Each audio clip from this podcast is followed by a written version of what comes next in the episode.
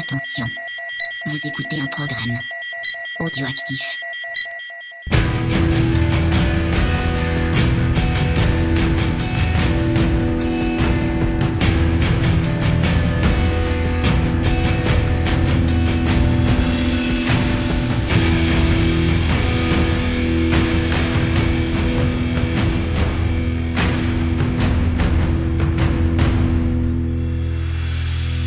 Salut les Borinos, c'est bienvenue pour ce numéro spécial de scoring. Pourquoi spécial? Parce qu'on est au mois de juillet, hein, et au mois de juillet, il y a pas mal de gens qui s'arrêtent, euh, tout ça, qui font les feignasses, et ben pas chez VHS et Canapé, on a un peu fait nos feignasses avant, hein, en fait.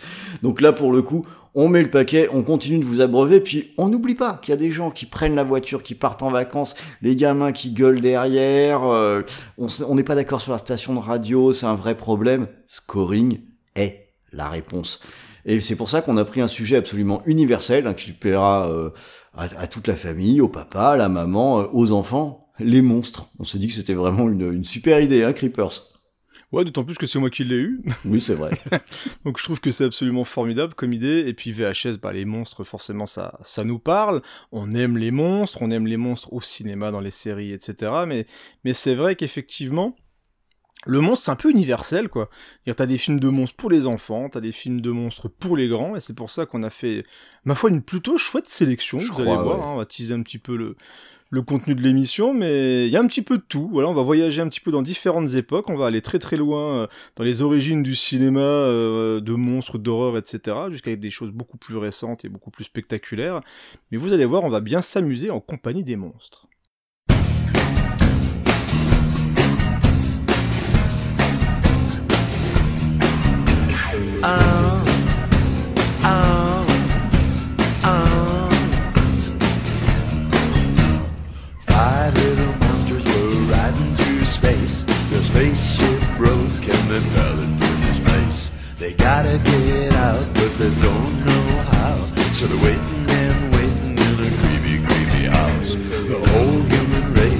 Already pretty loony, but the ones who live in this house are gonna go boony. Monsters live on TV, never in the zoo. Hang around with us and you will be a monster too. La la la la la la la.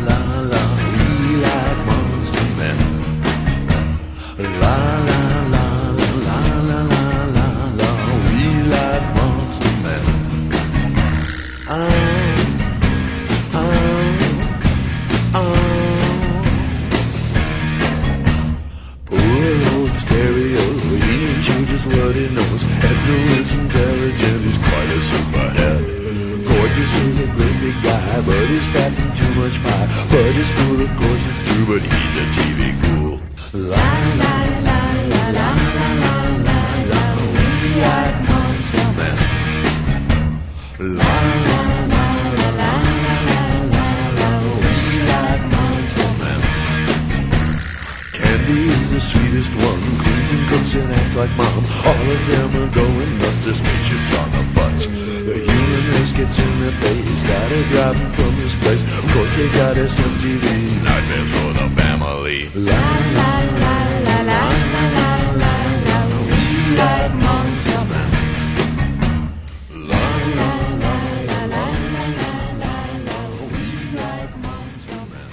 We like Monster. Ta-da-da-da. Et oui, on commence directement par la sélection télé avec la série Les Zinzins de l'espace. Alors moi, ça me semblait être une évidence. Et je voulais commencer avec ça, parce que le générique de ce dessin animé, un Diggy Pop, ça va être un peu notre déclaration d'amour pour cette émission, parce que oui, on aime les monstres. We like Monster Man. Et euh, il s'avère que c'est un dessin animé, bah, moi, qui m'a fait marrer. Il euh, y, y a Ouais, des papas qui connaissent ça, hein, parce qu'à un moment donné, quand t'as des gamins, ben, t'es bien content d'avoir Gulli. hein. Gulli, c'est un peu une bouée de sauvetage, où tu peux mettre tes gamins, alors quand t'as des jumeaux, c'est encore mieux, t'en mets un de chaque côté, et puis on se dit, on va regarder les dessins animés. Et euh, quand on est parent, ben, il y a des dessins animés qui sont un petit peu pénibles à regarder. Euh, mais sur Gulli, il y avait un petit combo que moi j'aimais bien, hein, c'était les rats, la famille pirate, Oggy et les cafards, et les zinzins de l'espace. Et euh, le- les zinzins de l'espace, donc ça collait pas mal avec le sujet du jour. Donc c'est des extraterrestres slash monstres, hein, il y a des deux, c'est un peu des deux, euh, qui euh, ont leur vaisseau spatial s'est écrasé sur Terre, ils se retrouvent dans un manoir et en gros ils vont essayer de retrouver, de retourner chez eux sans se faire griller comme extraterrestres.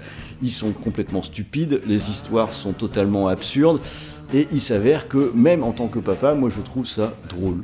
Euh, J'aime bien les assassins dans l'espace.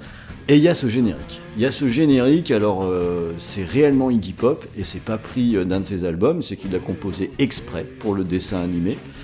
Ce qui fait que moi qui écoute peu de, de- rock, hein, quand j'avais entendu ça, j'ai longtemps été persuadé que ça avait été piqué sur un album, mais non, pas du tout. Il a vraiment fait pour. Et il y a quelque chose d'assez sympa du coup à avoir deux, deux petits lardons qui regardaient le dessin animé et qui chantaient du Iggy Pop alors qu'ils avaient donc euh, 4 ans. Euh, voilà, il y a quelque chose d'assez cool avec ça. Euh, le morceau, il reste, euh, reste en tête, je trouve ultra efficace. Pour tout dire, quand on a préparé l'émission, j'ai tout de suite pensé à ça. Euh, je me suis dit, euh, allez, celle-là, ça fera l'ouverture, ça va être euh, trop bien. Depuis que je me suis dit ça, je chantonne tous les jours. We like Monster Man. Et elle ne me quitte pas dans ma tête. Donc je suis très content de cet enregistrement pour passer à autre chose. Parce que là, ça commence à tourner un petit peu à l'obsession. Alors voilà, c'était un petit peu le, démarrage. Le démarrage à la cool. hein, les monstres pour les enfants. Les monstres festifs. Parce que c'est comme ça qui est bien sympa aussi, comme disait Creepers. Et on va continuer avec la première sélection de Creepers, qui va rester lui aussi dans ce que j'appellerais bah, le monstre festif.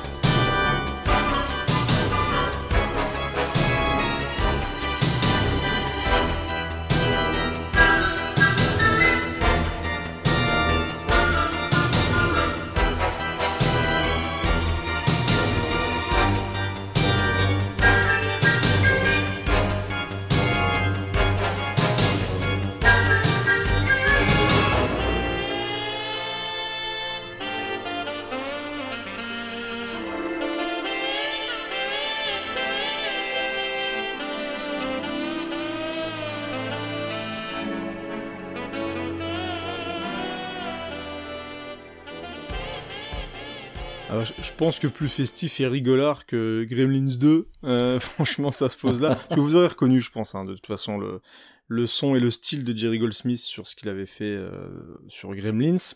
Film formidable, hein euh, Premier Gremlins, c'est un film absolument incroyable qui arrivait à mélanger horreur et, euh, et fantastique euh, pour un, alors, ma foi, un public assez large, même si à la revoyure, quand t'es plus vieux et que tu tentes de le montrer à tes gosses, tu te dis ah j'ai quand même bien fait de le regarder C'est avant. ça. Tu réalises un petit peu quand même que pour les petits, c'est un peu compliqué le premier Gremlins. Mais hein. en, en fait, je, je pense que il y a des fois où on oublie Mm. la première vision d'un film. On se dit ouais, j'étais tout petit, j'étais tout petit. Bah, à mon avis, pas tant que ça. Donc c'est Ouais. vrai que le premier Gremlins, voilà, euh, il, fait encore son petit effet parce que techniquement, moi, je trouve ça ahurissant ce qu'ils ont fait en termes d'effets spéciaux. Et bah, les studios ont dit ouais, quel carton surprise, il faut un 2 et euh, on a donc euh, Joe Dante qui fait non, j'ai pas envie de faire un 2. La fin du 1, elle est très bien.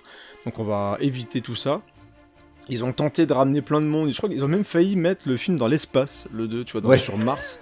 Tu vois à quel point les mecs étaient ultra perchés. Comme le ils vont, euh, voilà, c'est un peu ça, mais beaucoup plus rapidement. Qu'ils ont même pas laissé le temps euh, à la franchise de faire quelque chose de correct. Ils auraient voulu directement les mettre dans l'espace. Je pense qu'ils voulaient raconter l'origine, peut-être, l'origine story des Gremlins. Ils viennent de Mars. Voilà, c'est comme ça qu'on explique les choses. Et au final, ils ont rappelé euh, notre ami Joe Dent et a dit Ok, alors moi je veux juste carte blanche et trois fois le budget. J'ai dit Bon, bah ok. Et le mec, il a fait n'importe quoi. C'est trop bien. C'est complètement hallucinant. euh, il le dit clairement. Il a voulu prouver, euh, voilà, par A plus B que euh, il- les suites des fois c'est complètement stupide. Donc il, il a mis tout ce qu'il vous avait en tête. C'est-à-dire que tu croises n'importe quoi. Et quand toi t'as pensé directement aux zinzins de l'espace. Moi j'ai directement pensé aux Gremlins parce que euh, dans ce film-là ça pue l'amour du monstre. Ouais. Euh, que ça soit vraiment dans la mise en place dans le film, dans les différents styles de Gremlins qu'on va croiser, mais aussi dans la façon dont c'est conçu, parce que c'est quand même assez incroyable encore une fois ce qu'ils ont fait Euh, entre les marionnettes, les, euh, enfin, t'as des scènes de masse avec plein de Gremlins qui sont déjà hallucinants. Je me rappelle la fin du premier, là, dans la salle du cinéma c'était fou, Mm. mais mais là vraiment en termes d'ampleur c'est complètement dingue et ça mélange tout. T'as de la comédie musicale, t'as du film d'horreur, t'as de la comédie. Euh, il arrive à placer des références. T'as une Gremlin sexy. Ouais, t'as un Gremlin sexy. Enfin, Il y a Hulk Hogan. Il y a Hulk Hogan Il y a, c'est, euh, c'est absolument n'importe quoi. On sent que tout le monde s'est amusé à Mm. faire ce film-là. On sent qu'il s'est dit, regardez, vous voulez une suite des Gremlins? Bah voilà ce que je vais faire, voilà ce que je vais balancer. Tu, Euh, tu moi, je sais ce que j'adore moi, film dans, dans, ce film-là, que j'ai bah, que j'ai vu au cinéma, hein, et je fais partie de ces cons hein, qui, quand la, la pellicule saute, pensaient euh, vraiment que la pellicule avait sauté. Euh, voilà. Et Alors, je- et, et tu sais quoi, je sais plus, parce qu'il y, a la- il y a la version euh, cinéma. Mm. Euh, alors je crois que toi du coup t'as vu Hulk Hogan Oui. et, et moi j'ai le souvenir d'une version, c'est soit VHS soit une diffusion télé je ne sais plus ou c'est avec John Wayne. Euh, Parce qu'il y, a- il y a plusieurs versions en fait du montage euh, où- au moment où ça coupe. Et moi j'ai un souvenir d'un- western en fait où les Gremlins finissent dans un western en noir et blanc pendant que la, la bobine elle coupe. Donc c'est, mais moi, je trouve ça génial et en Mm. plus donc là on parle des monstres. Et clairement l'intérêt de Gremlins 2 c'est d'en montrer plus plus plus plus Ouais. plus plus plus plus. Et là ils se sont lâchés, je veux dire ils se sont complètement lâchés, t'as tout. Euh, moi j'ai pensé automatiquement euh, au Gremlins gargouille Mm. qui est euh, qui est en, en pleine ville et qui, quand- et qui finit euh, avec du plâtre, euh, non pas du plâtre, du, du béton euh, mouillé et qui va aller sécher comme ça sur l'église. T'as aussi la grosse araignée géante qui Ouais. finit euh, brûlée par un gizmo Rambo. Euh, et la scène est juste géniale. Euh, Rambo, Rambo. Et t'as aussi euh, le- le- l'électrique qui est utilisé et qui est mis dans un système de téléphone pour pouvoir justement éliminer les gremlins avec Ouais. l'eau. Enfin, J'aime bien celui qui a, des, qui a des fruits qui pop un peu Ah partout oui, sur la scène de euh, cuisine. Un peu partout Ah ouais, sur sa gueule. ouais. En, fait, en fait, ce film, par rapport au premier, c'est assez rigolo parce que euh, si on veut être totalement objectif, le premier est à peu près supérieur à tous les points, quoi, d'un point de vue formel, écriture, etc. Mais le deuxième, c'est vraiment le film de sale gosse, quoi. Ça. Et, et, et quand, quand t'as les deux, tu sais que le premier est meilleur, mais ah, est-ce que je vais pas regarder le deuxième quand même? Ouais, tu vois? vraiment le côté kiff, euh, pas régressif, parce que tu, tu vois quand même que. Tu vois que le mec s'est dit, allez, je vais faire n'importe quoi. Ouais, Je vais vraiment tout balancer. On va écrire des noms de gremlins euh, sur une feuille. Alors le gremlins araignée, le gremlins électrique, le gremlins gargouille, le gremlins machin. Et, euh, et on va le faire. Et ils l'ont fait. Et, et moi, à chaque fois que je vois ce film-là, bah, je m'éclate. Entre le, le PDG de boîte complètement stupide, euh, enfin le la le patriote qui américain fait là, qui euh, est, ouais, qui ouais, oh putain, c'est bon. Ah il y a, il y a plein de trucs mortels et la musique est mortelle. Bah, déjà le thème de base hein, sur Gremlin c'était vraiment vraiment surpuissant et là bah encore une fois ça ça colle parfaitement au côté bigger de, de cette suite là. Et t'as plein de petites références aussi dedans euh, qui va coller justement au cinéma horrifique, euh, aux différentes références qu'on va voir dans le film. Donc la, la BO sur le global est vraiment, euh, est vraiment géniale. Moi, c'est un, un super boulot de Jerry Goldsmith. Et c'était un vrai plaisir à réécouter. Et, et le film, moi, à chaque fois que ça passe, j'ai du mal à zapper. Parce que ça m'éclate à chaque fois, quoi. Puis Gizmo, voilà, quelle classe. Qu'est-ce qu'il est mignon, notre petit Gizmo, quoi. Donc, euh, voilà. Euh, j'a- J'avoue euh, craindre le, le- ce qui risque d'arriver bientôt avec une nouvelle suite. Voilà, on verra. On va pas vendre Ouais. la peau du Mogwai avant de l'avoir tué. Mais, J'y j'y crois pas, la tonalité du Gremlins Mm. euh, en 2021, ça Ouais. semble compliqué quoi. Ouais, puis tout dépend qui va être derrière, mais voilà, moi je, voilà, je suis un petit peu circonspect, mais voilà, pas vendre le truc. Mais c'est toujours un plaisir de pas être Gremlins 2, donc euh, voilà, c'était euh, c'était ça, c'était Gremlins 2 de Jerry Goldsmith, et c'est cool. Et je vais garder la main. Et oui, c'est moi qui garde la main. Et j'ai galéré à trouver une musique de série comme d'habitude, mais on va basculer dans du pur film d'horreur.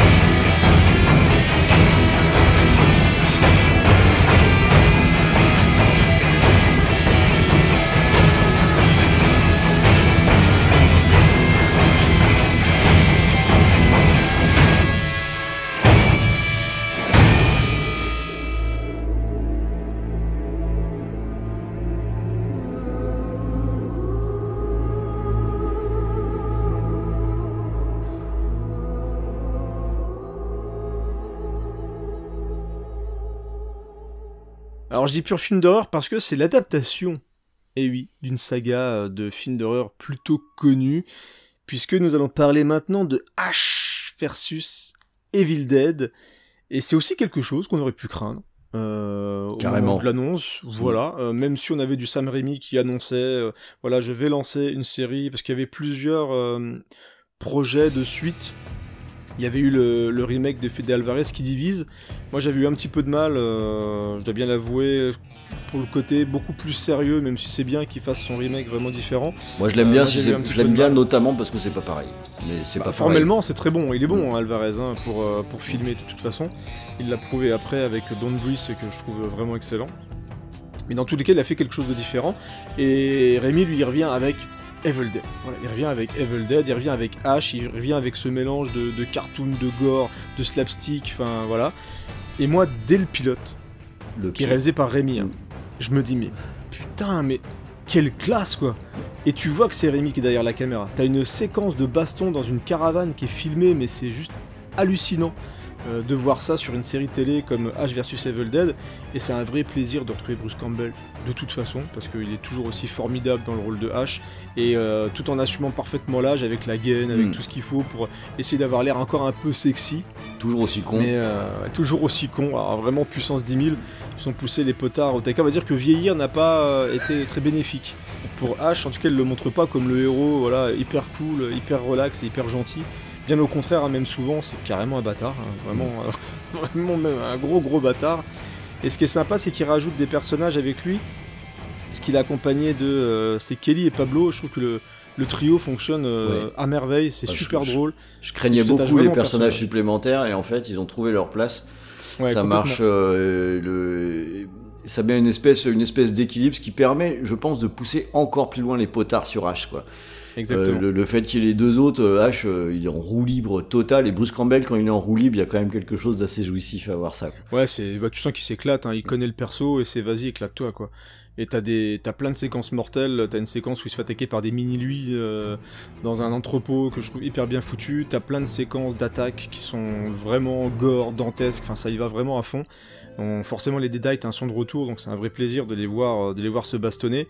Et la série arrive vraiment, je trouve, à se renouveler sur euh, les trois saisons. La troisième patine peut-être un tout petit peu Mm. plus. J'aime Alors on perd un petit peu en fraîcheur peut-être, parce que je pense que c'est pas non plus le genre de truc qui peut durer, durer, durer, durer, durer. Mais il y avait vraiment des choses très très intéressantes, et notamment en termes de mise en scène, de gore et de ton, c'est hyper libre. Enfin, on sent vraiment que tout le monde s'est éclaté encore une fois à faire ça. Et euh, au niveau de la BO, c'est euh, Joseph Loduca qui revient. Alors c'est pas le meilleur compositeur du monde, hein, j'ai pas vous vendre le truc, euh, un truc de ouf quoi, mais, euh, mais moi j'aime bien un peu les sons qu'on avait dans les Evil Dead, je trouve qu'il avait un style assez particulier qui participait vraiment à, à l'ambiance des films et on retrouve ça euh, clairement ça. dans, dans H versus Evil Dead, avec pas mal aussi, et j'aimais bien les tracklists aussi qui étaient choisis pour clôturer les différents épisodes, je trouvais que c'était plutôt, plutôt agréable. Mais sur l'ensemble, franchement, c'est plutôt du bon boulot. Alors, c'est pas la BO que j'écoute dans ma voiture régulièrement parce que, parce que je kiffe ce que fait Loduka, mais, mais sur l'ensemble de la série, franchement, ça se tient et, euh, ça colle à ce qu'avait proposé à l'époque euh, le, le compositeur sur les films. Donc euh, voilà, pour moi, il y a, y a plutôt, plutôt de bonnes choses dedans et ça permet de parler d'H versus Evil Dead, donc c'est toujours une, une bonne chose aussi. Il y a une rumeur, et c'est même plus une rumeur d'ailleurs, c'est confirmé. Il y a un nouveau film qui est en cours. C'est- pas un jamais. peu, c'est ce qu'on dit depuis 15 ans, hein, donc. euh, Mais là, je crois que c'est vraiment euh, Mm. acté, hein. donc euh, à voir, mais bon, pourquoi pas. Moi, je une petite surcouche de de H, et c'est Sam Raimi qui est aux commandes, ou au moins lui qui dirige ça de, enfin, qui suit ça au moins de très très près. Je dis pourquoi pas. mais bon, j'ai- un petit peu de mal avec les trucs trop trop tardifs quand même. Je te repasse la main avec un film qui était sur ma liste et que j'aime vraiment vraiment beaucoup.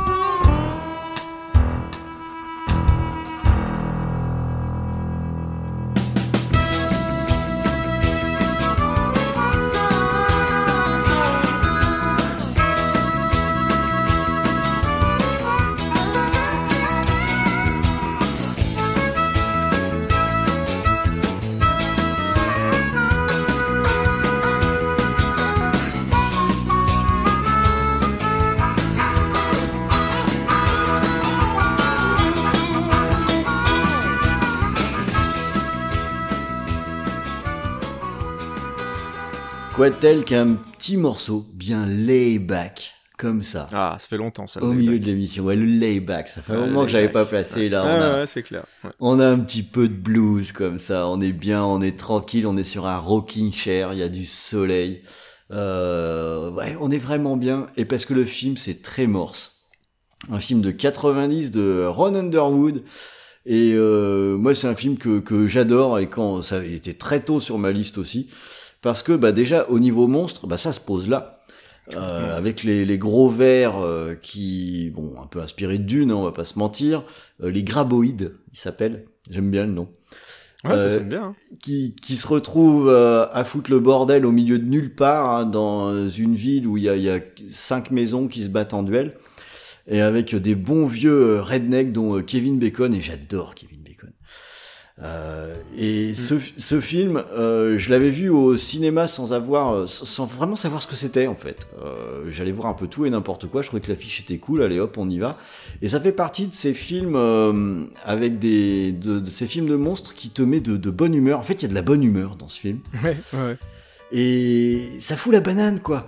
Euh, et j'ai gardé, moi, à chaque fois que je revois ce film, je, je garde cette bonne humeur quand je le revois. Je trouve qu'il y a un truc qui se dégage entre les personnages, ça matche super bien. C'est bien écrit en plus, donc on se fout pas de la gueule du monde, Mm. c'est bien fait.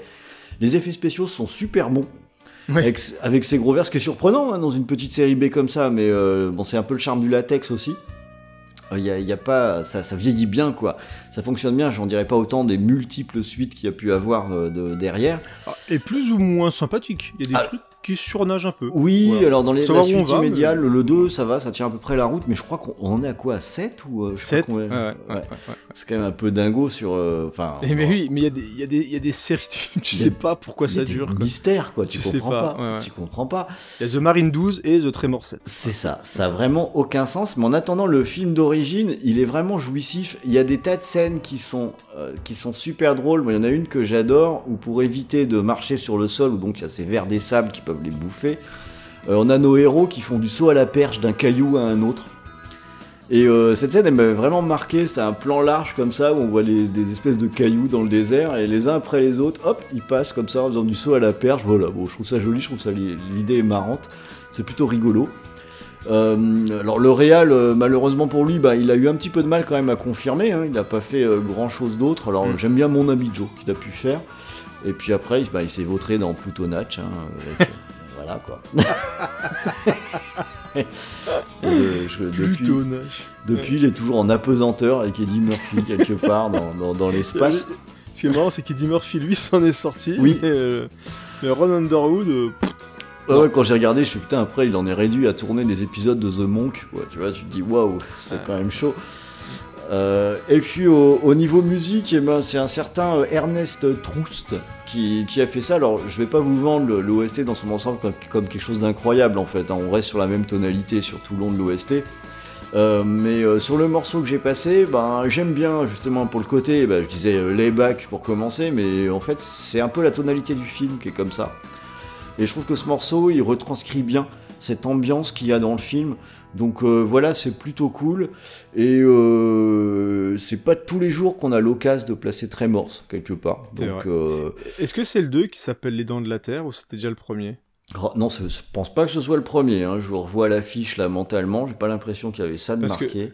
Moi, j'ai découvert, alors je crois avoir découvert le, la série via un, un des films qui s'appelait Les Dents de la Terre. Et j'étais, moi, j'étais petit, du coup, ben, je crois que ça devait être sur une chaîne de télé où je vois la bande-annonce.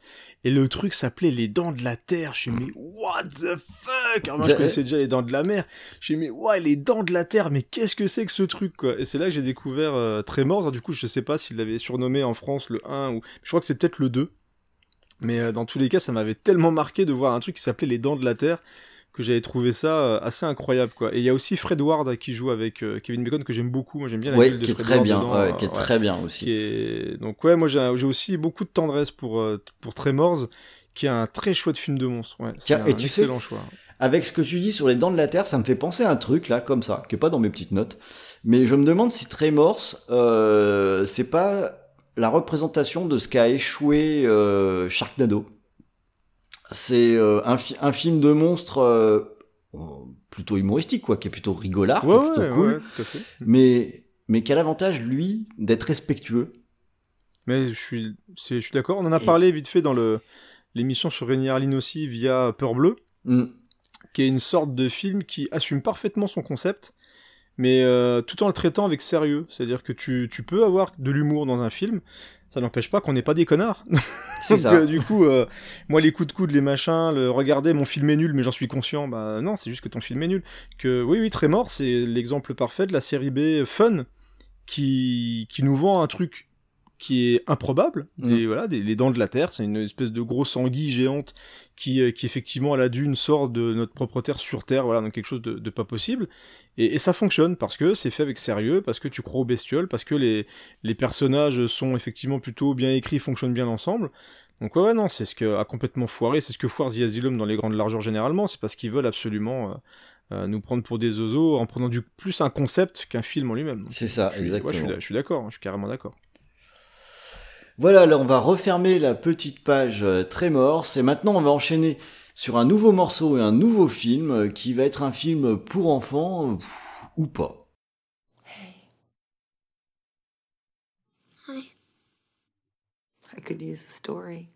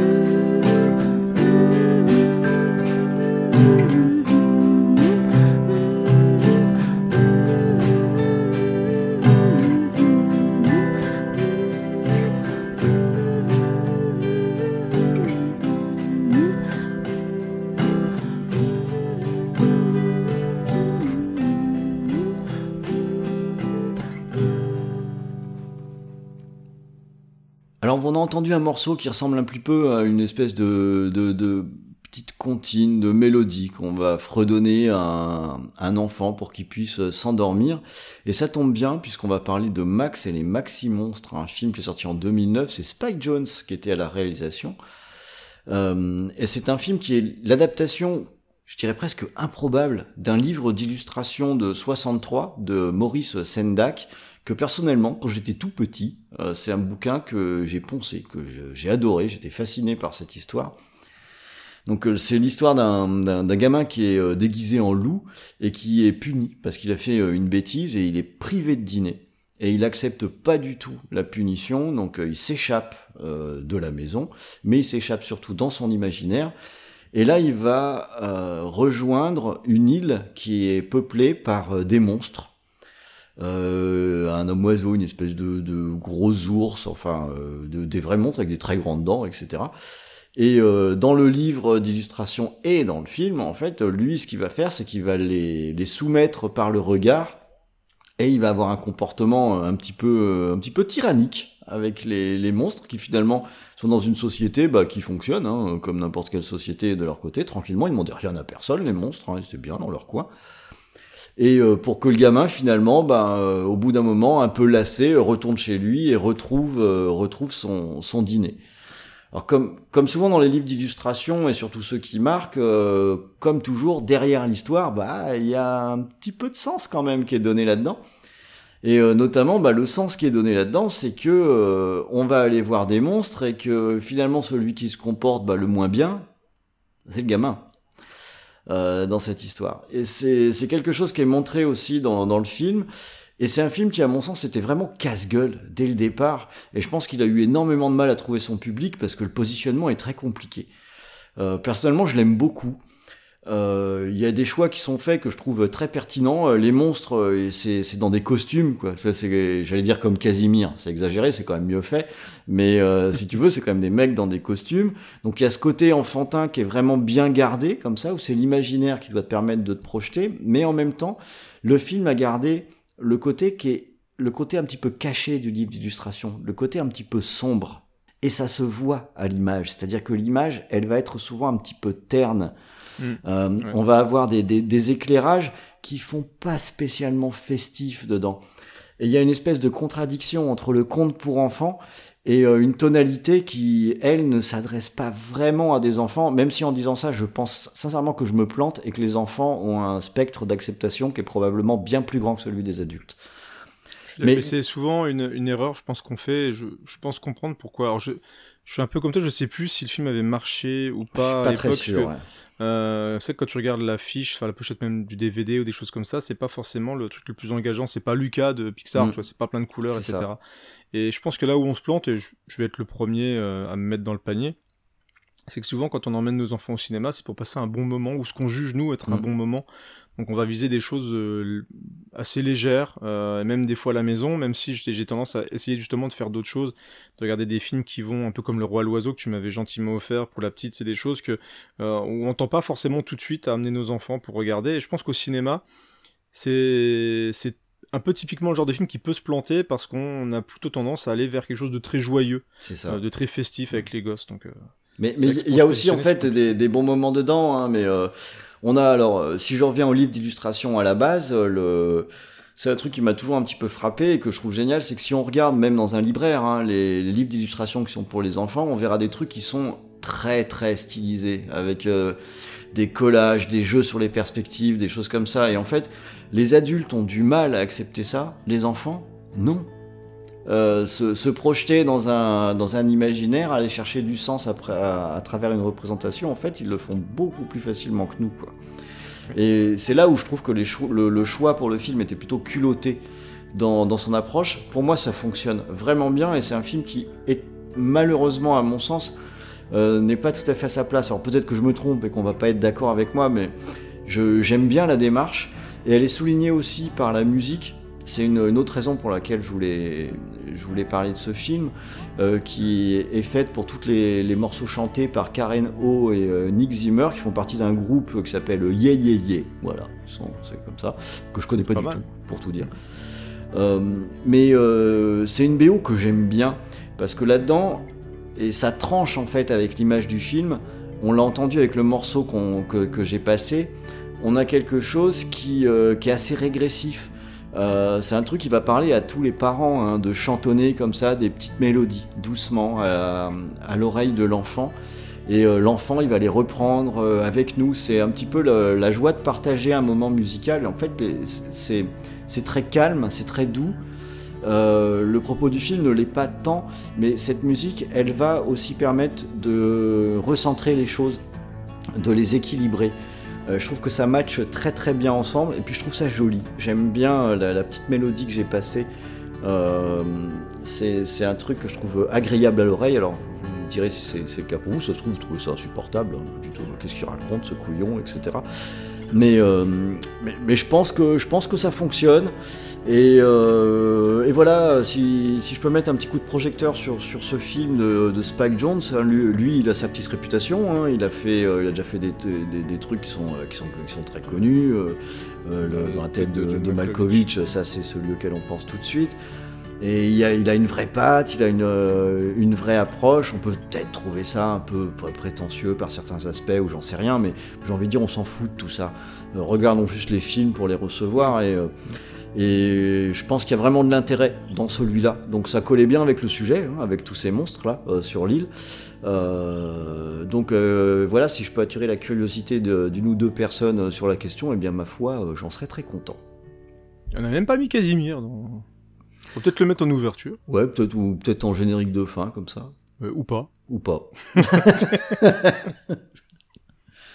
Allez, je vais passer la main à Creepers, bah un qui comme à peu près une fois tous les deux mois hein, va nous faire chialer avec euh, le même film que d'habitude.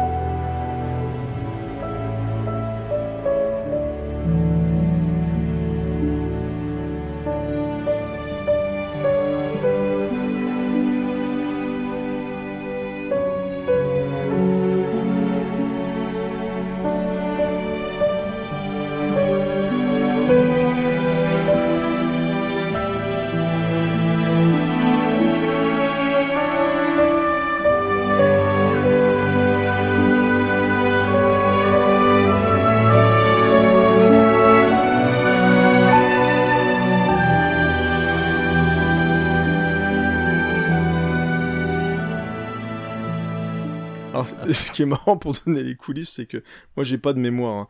et, euh, et je suis pas quelqu'un de forcément hyper organisé dans le podcast en, en tout cas. Et heureusement que Ron note les films. et souvent je lui envoie un message. J'ai déjà parlé de ce film-là. oui, oui. Euh, écoute, on fait un truc sur les monstres. J'ai déjà parlé de Monster Call? Euh, oui.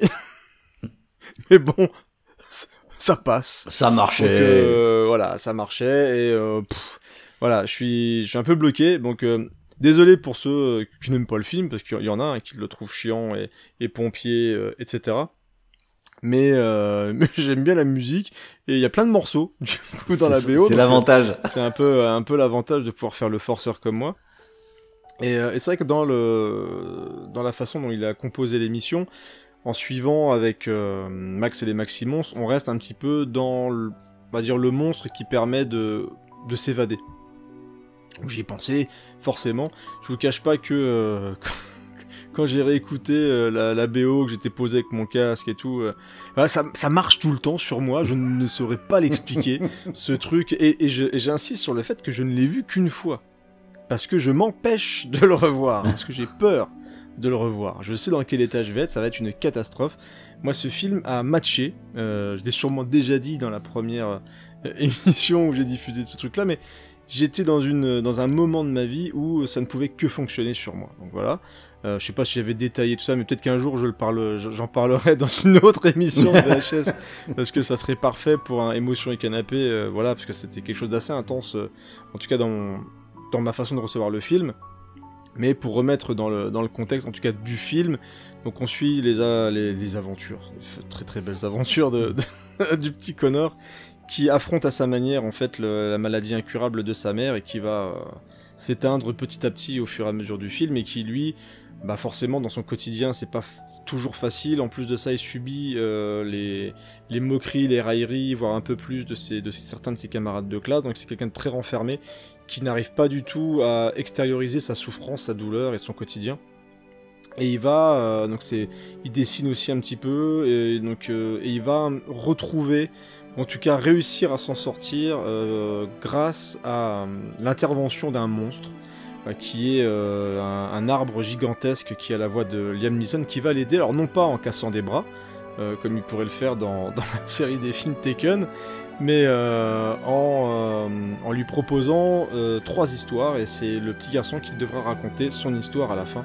Il va devoir réussir à s'ouvrir. Donc en affrontant des différentes histoires qui vont lui permettre de comprendre certains éléments pour s'ouvrir au monde, il va réussir à la fin à extérioriser sa souffrance et sa douleur pour accepter, faire le deuil de la disparition de sa mère et réussir à, à reconstruire sa vie. Alors c'est quelque chose d'extrêmement, c'est un film qui est pas extrêmement joyeux, qui, euh, alors moi je trouve que Bayona a un talent pour nous amener euh, à ressentir les émotions. Alors Oui, pour certains c'est un euh, petit peu trop, oui, Bayona. Bayona, voilà. Et moi pour moi clairement ça marche, donc je ne saurais pas l'expliquer, mais dans tous les cas, euh, moi ça a vraiment fonctionné à fond les ballons au point que j'étais euh, en larmes dans le cinéma. C'est la première fois que ça m'arrivait, c'était catastrophique. J'aurais pu être en boule, je le dis toujours, j'aurais pu être en boule sur le siège. je l'aurais fait, mais il y avait du monde, donc je me suis un petit peu retenu. Mais euh, dans tous les cas, voilà, pour moi c'était une expérience assez, euh, incroyable, assez unique même d'ailleurs. Mais vraiment le, pouvoir de, l'imagination est clairement mis en avant dans, ce film. Il y a euh, dans les moments où l'arbre raconte des histoires, on a différents sketchs animés de différentes manières pour représenter justement les différents éléments du film. Et ça montre encore une fois à quel point l'imagination, le, travail artistique, toutes ces choses-là peuvent être salvateurs pour certaines personnes. Et donc l'intervention de ce monstre, qui est euh, une sorte de, de- de personnage réconfort pour le personnage principal, va lui permettre de progresser et d'évoluer dans la vie. Donc euh, forcément, pour moi, ça avait sa place dans, dans Scoring. en plus, je peux parler de Bayona. Et en plus, je peux dire qu'il a sauvé Jurassic World 2. voilà, Oh, tout de je vais, suite. faire un, je vais faire un grand chelem comme ça Tout de suite, t'exagères. Sur, sur Bayona. Non, non, clairement, c'est quelqu'un qui. J'ai hâte de, de connaître son prochain projet, parce que je trouve vraiment que c'est en tout cas un metteur en scène de talent, euh, qui n'a pas été euh, aidé sur le, film Jurassic World grâce à un scénario complètement pourri. Mais dans tous les cas, c'est quelqu'un d'intéressant et qui, pour moi, a encore de belles choses à dire. euh, dans différents styles de films, je pense vraiment qu'il a le talent pour faire différents styles de films. Donc on verra ce que ça donnera, mais moi je ne peux que conseiller régulièrement de voir ce truc-là, d'être peut-être prêt quand même psychologiquement, de pas s'attendre à de la fête. Mais moi j'aime bien. Quelques minutes après minuit. Allez, quittons les larmes et plongeons dans les grandes eaux pour voir euh, une autre catégorie de créatures.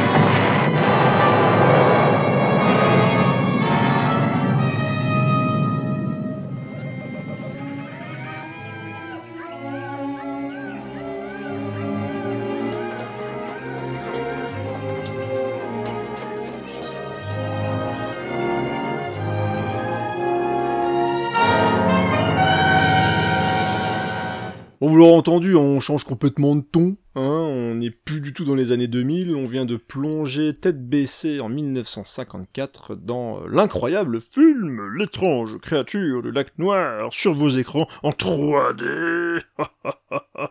Incroyable. Je suis sûr que tu avais les lunettes 3D, toi. Ouais, je, Euh, peux- je peux pour raconter un petit truc et après je te laisse dire tout ce que tu veux. Ouais. Euh, moi, j'étais euh, super content que tu aies choisi ce film-là, parce que d'abord, j'y avais pas pensé. Et parce que, effectivement, moi, j'ai découvert ce film à la télé, peut-être sur euh, FR3 à ce moment-là, et où dans les journaux, on achetait les, la lunette, les lunettes 3D. Et, euh, et en fait, ce film, ça avait été un choc quand, quand je l'avais vu. Pourtant, c'est pas récent, hein. Euh, Mhm. Film de 54. J'ai donc dû voir ça dans les années 80, je pense. Ouais, c'était diffusé, je crois que c'est la dernière séance de Eddie Mitchell dans les années 80. Un, un truc comme ça. Et euh, j'avais regardé ça, donc je devais pas être euh, bien vieux, mais on était déjà largement passé à quelque, à quelque chose d'autre, quoi. Il y avait ce Mm. côté événement avec la 3D devant la télé, déjà, qui était Ouais. un peu fou, quoi.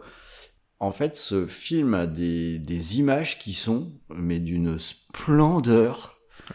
C'est complètement dingue. Voilà, je voulais juste faire ma petite déclaration d'amour là en, en passant. Je te relaisse la parole, c'est ta sélection. Après tout, je vais arrêter de te pirater. Mais c'est complètement ça. Et en plus, moi, je l'ai vu tard, ce film. En fait, je l'ai vu grâce à la ressortie en 3D, justement, parce que le film était ressorti en salle, copie restaurée, tout le tralala. Moi, je l'ai pas vu en salle, malheureusement, parce que c'était pas diffusé partout. Mais j'ai acheté le Blu-ray 3D. Et ça montre à quel point, en fait, on est un peu con. Alors, on n'est pas con, pourquoi On n'est pas con? Parce que la 3D c'est génial, c'est pas ce que je vais vous dire. Même s'il y a des trucs bien utilisés, moi je trouve que c'est génial. Là où on est con, c'est que euh, on passe d'une technologie à l'autre et on oublie à chaque fois. C'est-à-dire que euh, moi, ce qui me fait chier, c'est que là, j'ai des su- on a des super télé 4K qui font plus 3D. Donc j'ai des Blu-ray 3D, j'ai des lecteurs 3D, machin, et je ne peux plus euh, pouvoir regarder mes films en 3D. C'est pas possible. Faut garder un écran 3D. Bientôt, t'auras un cathodique pour jouer à ta SNES, t'auras une télé 3D pour regarder tes films 3D, t'auras une télé OLED pour regarder tes films en HDR, de la mort qui tue. Enfin, je trouve ça complètement con qu'on puisse pas profiter de toutes les technologies parce que franchement, quand tu regardes euh, la créature du lac noir en 3D, quand je l'ai revu sur ma télé, déjà d'une l'image était magnifique, Mm. contrairement au truc où tu dis l'image est sombre, elle est moche, tout ce que tu veux. Euh, Moi je me rappelle de Dread en 3D, c'était très bien, etc. Mais quand j'ai découvert ce film-là en 3D tranquillement sur ma télé, j'ai passé non seulement un super moment, parce que je trouve que le film est toujours efficace, et on, on va détailler un petit peu le, le pourquoi du comment, mais surtout en termes de 3D, c'est beau. Oui. J'ai trouvé que le film était beau. Ils jouent bien sur les profondeurs, ils se sont vraiment fait chier au moment où ils ont fait le film. C'est vraiment un film qui a été tourné pour de la 3D, c'était pas du tout un gimmick ou un truc qui a été refait après. Mais avec discrétion. profiter, tu sais, euh, t'as ouais, pas, le, le côté, euh, t'as pas le côté de la frestagada euh, que t'as, que t'avais dans Ouais, la pub pas- au cinéma au que de début. C'est Ouais. pas que de l'esbrouf, ça permet La- de renforcer des scènes, quoi. les scènes de nage où, bah, c'est magnifique. où, entre l'actrice et la, et la créature euh, tu as euh, cette montée enfin, la créature qui se rapproche au fur et à mesure ou cette euh, magnifique femme qui, qui nage tranquillement dans l'eau enfin il y a des plans absolument incroyables qui ont largement été repris dans plein de films hein. dans Piranha euh, 3D euh, clairement tu sens que ça a été influencé par, par ce film là les scènes de nage Bon, un peu plus explicite hein, dans le film de Ça- Alexandre Aja, dans tous les cas. Mais tu sens qu'il y a eu beaucoup, beaucoup d'influence là-dessus. Moi, je trouve que formellement, le film est beau. Ouais, le Oui. film est très, très beau. Le noir et blanc est magnifique. Il y a des plans, euh, vraiment, il y a même un petit peu de poésie là-dedans. Je trouve que le film s'en sort vraiment très, très bien à ce niveau-là. Après, on est dans un pur film d'exploitation. hein. Le film de Jack Arnold, c'est clairement un film euh, qui, euh, qui voulait attirer les gens en salle, mais c'est un bon artisan qui a fait un super beau film. En plus de ça, bah, la créature, elle est belle. Elle est vraiment, vraiment belle. Franchement, le Gilman. et encore là, ils ont sorti une, une adaptation de série télé que j'ai toujours pas vue, qui est disponible sur Amazon, et il semblerait que la créature soit plutôt bien faite. Et je trouve que le design passe vraiment bien le, le temps. En plus, euh, c'est crédible à l'écran. Euh, J'avais noté les personnes qui ont bossé dessus, c'était Bud Westmore euh, qui a créé les effets spéciaux et c'était dessiné par Millicent Patrick. Et clairement, en plus au niveau de l'interprétation, il y avait deux acteurs différents. Il y avait un qui était vraiment un nageur professionnel Mm. qui arrivait à tenir sous l'eau et il voulait vraiment, il tenait vraiment à ce qu'il n'y ait aucune bulle. Donc pas de bouteille d'oxygène machin pour voir des bulles. Il voulait vraiment que quand il nage, il y ait une espèce de grâce et euh, quelque chose de naturel qui transpire du personnage. Et voilà, ça se voit à l'écran, ça fonctionne extrêmement bien. Et donc du coup le film, euh, bah, c'est clairement mettre en avant sa créature. T'as des vrais petits moments de frayeur comme ça. Il y a cette petite patine. Je trouve que prend le film au fur et à mesure. Ça fait partie de ces films-là, je trouve qu'ils vieillissent plutôt bien déjà parce qu'il y a un vrai rythme dedans, tu te fais pas chier, même si c'est pas un truc surcuté comme on peut avoir maintenant. On est vraiment sur un film qui est bien fait, qui est bien monté et qui est rythmé. Donc c'était un vrai, vrai coup de cœur, en tout cas au moment de la découverte de ce film-là. Des fois c'est pas facile, hein, parce que tu peux retomber sur des films cultes qui te, où tu passes complètement à côté euh, avec le temps. Mais euh, moi c'est un film que j'aime beaucoup, en tout cas Et- et- qui-. Qui a trouvé sa place par la créature dans la pop culture. Euh, Ouais, absolument. on a le, la créature du, du lac noir, c'est repris, mais dans un, un million de trucs. Le, le- le design de la créature, on la Mm. retrouve, mais un peu partout. Euh, le, le plus bel hommage qu'on puisse avoir vu, je pense que c'est dans, dans Hellboy, hein, à la fois euh, chez Mike Mignola dans la BD et euh, Ouais. dans l'adaptation de, de Guillermo del Toro. C'est une espèce de design intemporel, enfin un coup de génie quoi. Le, Ouais. truc d'avoir fait ça, c'est quand même un mec dans un costume fondamentalement. Ouais, c'est tout à fait ça. hein. Mais, mais, mais bon sang, mais qu'est-ce que c'est efficace? Moi, je, je trouve ça d'une, c'est un film que je trouve d'une beauté. Euh, bah, c'est comme je, comme je racontais, je l'ai vu petit et j'étais, j'avais peut-être pas la même sensibilité et ça m'avait, euh, ça m'avait complètement euh, soufflé quoi. Tu pars, tu pars ailleurs avec ça. Ouais, puis t'as des images qui marquent, comme t'as dit, Bah, t'as vraiment ça. Mm. des plans magnifiques et des... du coup tu t'en rappelles et ça a effectivement marqué la pop culture. Et il est, il bon, il y a eu différentes suites que j'ai pas vu, j'ai pas vu les deux suites qu'il y a eu après. Je connais pas. Il est, le perso est réapparu aussi dans le film. Je crois que c'est dans le film Wax, Waxworks. Je crois qu'il Oui. apparaît aussi. Euh, tu parlais de Del Toro, mais il a aussi fait forcément La Forme de l'eau, où c'est aussi une référence clairement à, à ce film-là. Donc euh, voilà, je pense qu'on n'a pas fini de, le- de le voir apparaître de temps en temps dans certains films. D'ici à ce qu'il y ait un remake, reboot, je sais pas quoi, en- au cinéma, je dis pourquoi pas. Mais euh, dans tous les cas, voilà, c'est un film qui a marqué. La musique, elle a été faite par Henry Mancini. Alors c'est un compositeur américain qui est ultra prolifique. Il a fait des tonnes, Mm. des tonnes, des tonnes, des tonnes de musique de film. Et euh, là, on, on reconnaît le style vraiment de l'époque. On est vraiment sur le film de Mm. monstre de l'époque. Et, euh, et- et je trouve ça bien, mais au milieu de toute cette sélection, d'avoir un petit rappel comme ça de, de ces films des années 50-60. Je me rappelle aussi quand j'avais découvert Wolfman. Euh, c'est clairement des musiques qui, euh, qui représentent vraiment une époque du cinéma horrifique. Quoi. Je trouve ça assez, euh, assez génial. Ouais, c'est exactement. Moi, je- moi, j'adore ces trucs-là. Moi, je trouve que ça fonctionne encore bien.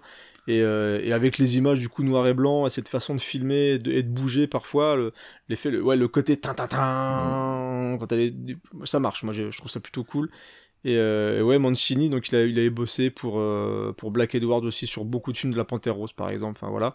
Mais euh, ça avait sa place. Voilà, Mm. c'est là. Et il fallait qu'on parle vraiment de, des créatures de l'époque. Voilà. En tout cas, la créature, euh, l'étrange créature du lac noir est présente dans, dans Scoring. Et on parle de créatures d'époque. Et on va faire un tout petit bond dans le temps. Voilà, avec euh, d'autres gens en costume. Et, euh, et on va voir tout de suite si ça fait aussi son petit effet.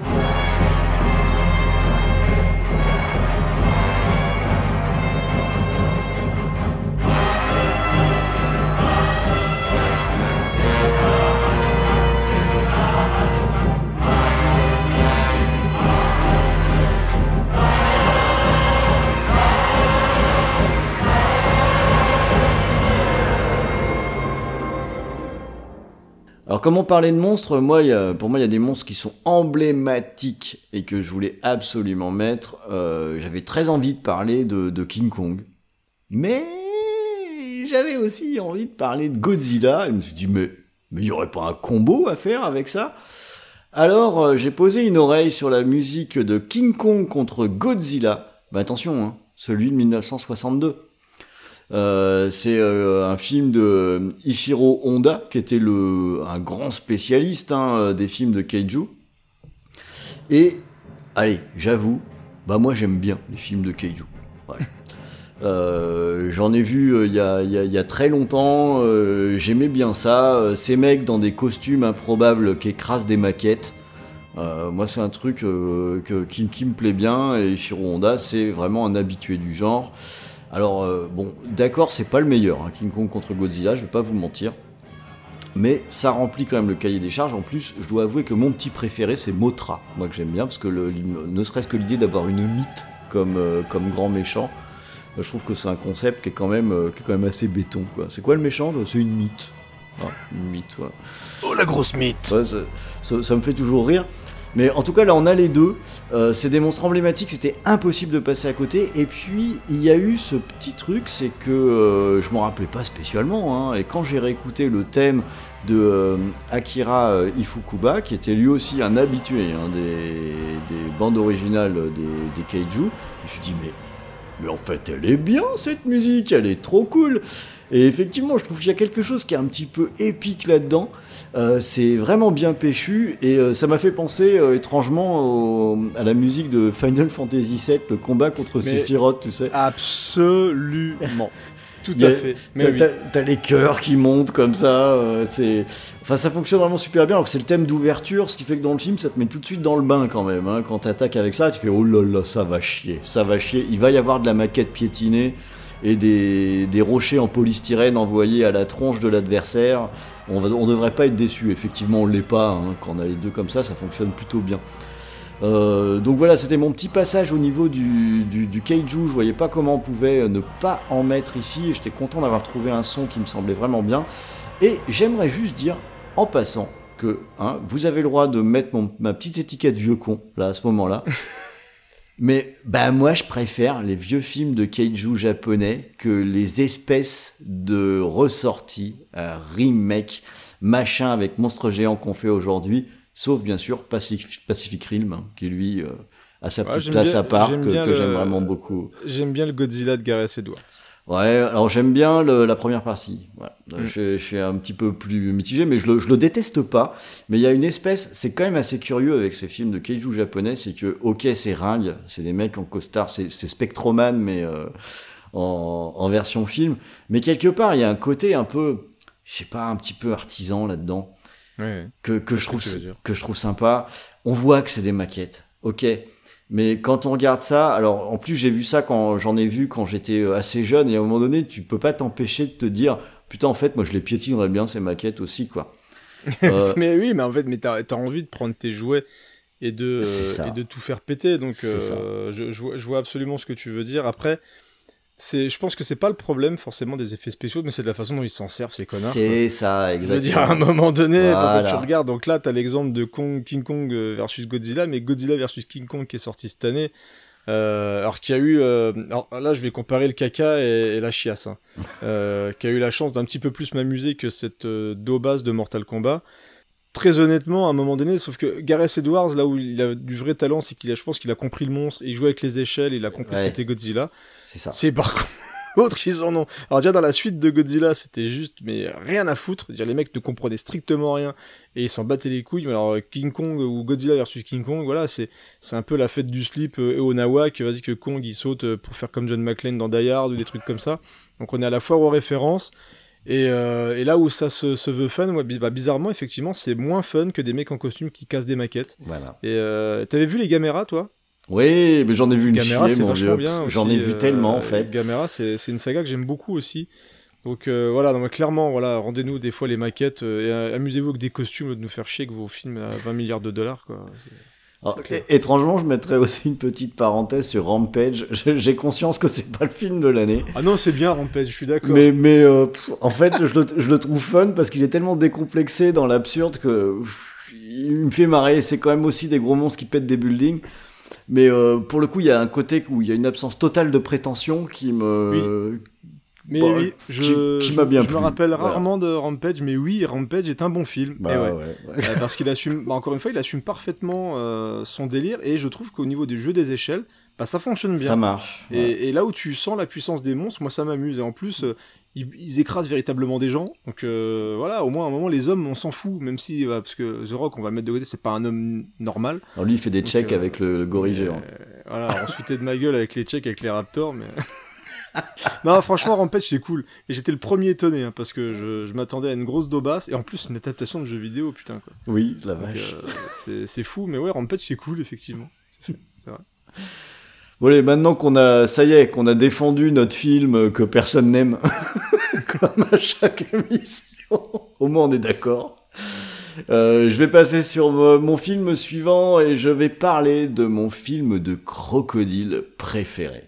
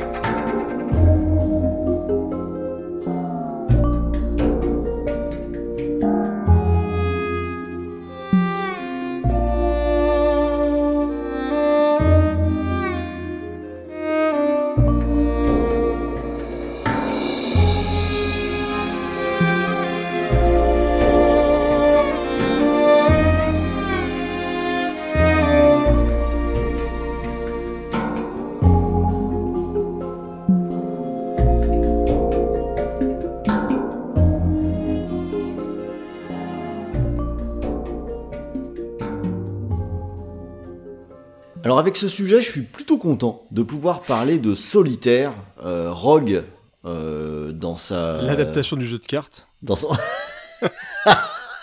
avec des cartes mutantes T'es qui con, bouffent toi. les gens. C'est...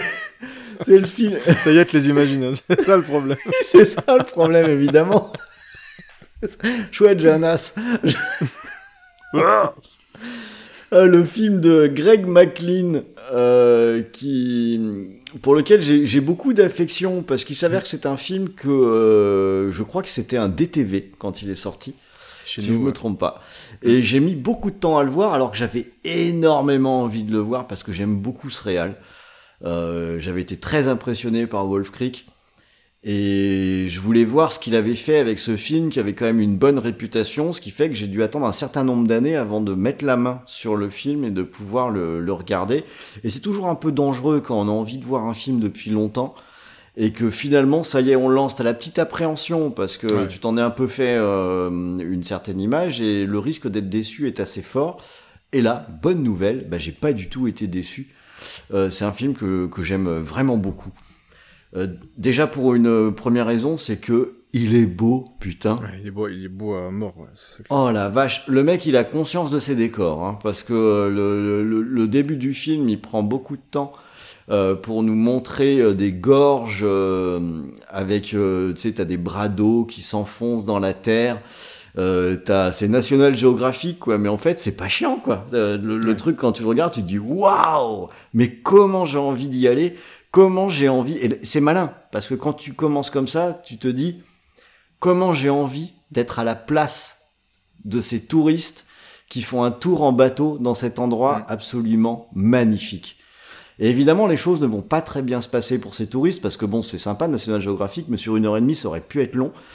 Euh, ils vont avoir un petit problème avec leur embarcation, et ils vont se retrouver dans, euh, dans un, une espèce, j'allais dire un étang, mais non, c'est un prolongement de la mer, mais euh, au, au milieu de complètement enfermé, dans une espèce de huis clos, euh, coincé, avec un crocodile assez hargneux quand même.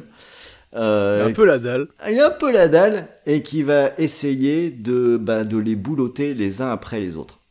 Donc on est sur un canevas qui est, qui est très classique, mais pour moi ce film il fonctionne du feu de Dieu parce qu'il y a une tension qui marche, je trouve qu'elle marche super bien. Euh, ça fait partie de ces films de monstres marins, donc on pourrait mettre les requins dans la même catégorie, où ça fonctionne tout autant sur les scènes choc que sur les scènes d'attente où euh, on sait que la créature est là, mais on la voit pas.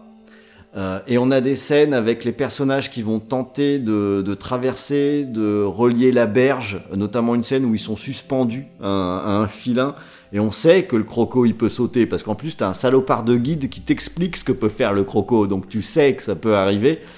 Et en fait, quand tu regardes le film, mais ouais, tu t'es avec les personnages, ça marche bien. Et Greg McLean, il est vraiment bon parce qu'en fait, on n'est pas du tout sur le même sujet, mais il utilise les mêmes ressorts de tension qu'il y avait dans Wolf Creek, où c'est très bien mesuré entre les scènes choc et les scènes d'attente. Et du coup, les scènes choc, elles sont super impactantes. Exactement. Alors, le... C'est ce qu'on a parfois un peu tendance à oublier. hein, Voilà, euh, c'est ça. Les amis. Hein. c'est que l'accumulation ne, ne- n'aide pas à l'effet en fait. Il faut, il y a une question de timing qui est vraiment très importante. Alors le bon, si si je veux être tout à fait honnête, il y a une partie qui est un, un peu plus faible dans le film où euh, on est dans l'antre du, du crocodile où euh, là il y a, un- il y a peut-être un aspect un petit peu too much dans, dans, dans ce moment-là. Mais allez voilà, je vais Bienvenue dans l'antre de la Ouais, ouais. Mais je pinaille, hein, je pinaille parce que c'est c'est vraiment un film de tension, un, un- film de monstre. C'est le sujet quoi. On est vraiment dans le film de monstre par excellence. Euh, Il y a les, les, les, êtres humains, c'est des proies. Ils sont traqués par un monstre et ils vont devoir essayer de s'en sortir. Et euh, autant je me rappelais bien du film, autant je me rappelais plus trop de la BO. Et euh, bonne pioche en remettant une oreille dessus. Ça a été fait par un certain François Tétaz. Je sais pas qui c'est. Euh, je j'ai jamais entendu parler. Je vais être tout à fait honnête. Moi non plus. Voilà. Euh, après, j'aime bien son nom, Tétaz. C'est plutôt rigolo. Euh, mais euh, par contre, je trouve que il a fait un super boulot parce que il nous fait un son qui, notamment dans ce que j'ai diffusé, on a un truc qui est un petit peu lancinant et qui du coup traduit bien l'atmosphère du film qui est, qui est basé sur ces, toutes ces scènes de tension. Mais il y a dans les sonorités suffisamment de sons qui dépaysants, en tout cas pour nos, nos oreilles occidentales, euh, qui fait qu'on a l'impression d'être loin, quoi. Euh, et j'aime bien quand il y a une BO qui arrive à capter l'essence euh, du, du film, et je trouve que il le fait très bien et que ça s'écoute bien, même dans son ensemble. Pour le coup, là, euh, j'ai tout écouté en me disant, bah ouais, ouais, ouais, ça tient vraiment bien la route. Et le, le film, je l'ai vu plusieurs fois et j'avais vraiment jamais vraiment percuté sur la BO, ce qui veut jamais dire qu'une BO est mauvaise. Ça peut vouloir aussi dire autre chose, c'est qu'elle s'intègre dans le film. Et qu'en fait on ne s'arrête pas en se disant euh, waouh elle est cool cette musique! Parce qu'en fait elle va participer à l'action pendant qu'on regarde le film. Et je pense que c'est vraiment ça. Parce que quand je l'écoutais je me suis je me suis vraiment dit mais pourquoi j'ai pas percuté que, que que cette BO elle était bonne? Bah tout simplement parce que elle est bien en en synergie avec le film en harmonie exactement donc euh, voilà, je suis décidément cette série, elle est vraiment pas mal. Je parle plein de films que j'aime bien et que j'avais envie de mettre, j'avais envie de mettre en avant. Euh, solitaire, c'est très très chouette. Aucune idée comment c'est dispo, hein, parce que moi j'ai des supports physiques et je m'en fous, je l'ai. Euh, Je crois que c'est que du DVD, ce qui est un peu un drame chez nous. ouais, je crois pas exactement. C'est euh, qu'un DVD que j'ai, tout à fait. Ouais. Voilà, on va terminer avec les crocodiles, avec les monstres qu'on pourrait dire un petit peu réels, et là on va aller euh, vers les monstres un peu plus euh, imaginaires euh, dans les souterrains du métro.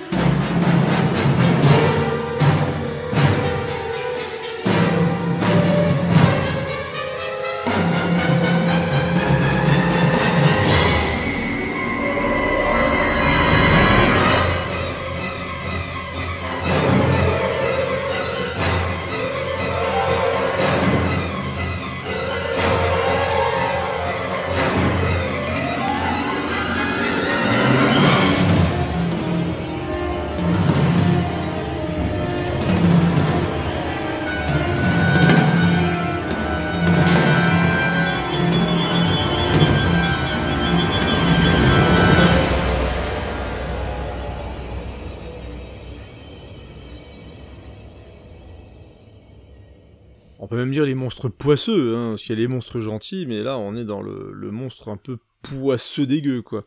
Euh, la blatte peut-être, la, Oh, la la blatte, euh, la blatte géante, euh, et on parle de mimique. Voilà, on parle de mimique. Qui était sur ma liste aussi. Guil- Guillermo del Toro, on l'a évoqué tout à l'heure avec l'étrange créature du lac noir. L'avantage avec Mimic, c'est qu'on peut parler de deux types de monstres. Les gros cafards humanoïdes, voilà. Mais aussi quelqu'un que, que vous connaissez tous, Harvey Weinstein, qui est quand même au niveau monstruosité plutôt pas mal. Hein, euh, faut, faut quand même se l'avouer, voilà.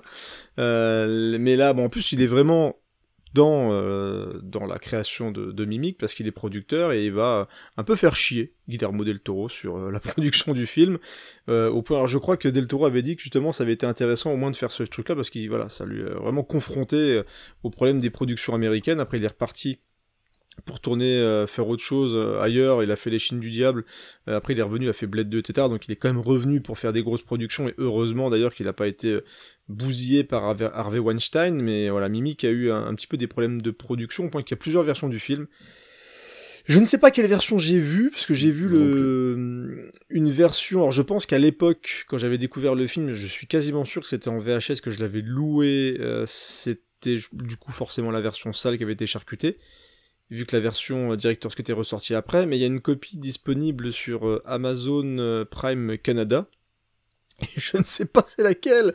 Euh, donc voilà, j'ai pas fait les recherches de comparaison de scènes, etc. Dans tous les cas, moi j'aime bien Mimic. Voilà, je sais, je connais les problèmes du film. Clairement, la deuxième partie est moins intéressante que la première. Euh, est plus classique, on est plus dans la poursuite dans justement les, les tunnels du métro. Donc euh, voilà, on est sur quelque chose d'assez euh, balisé, on va dire en tout cas. Ah, Mais mais il s'en sort, il s'en sort parce que Oui, bien pour sûr. moi, dans la deuxième partie, il s'en sort grâce au monstre, notamment.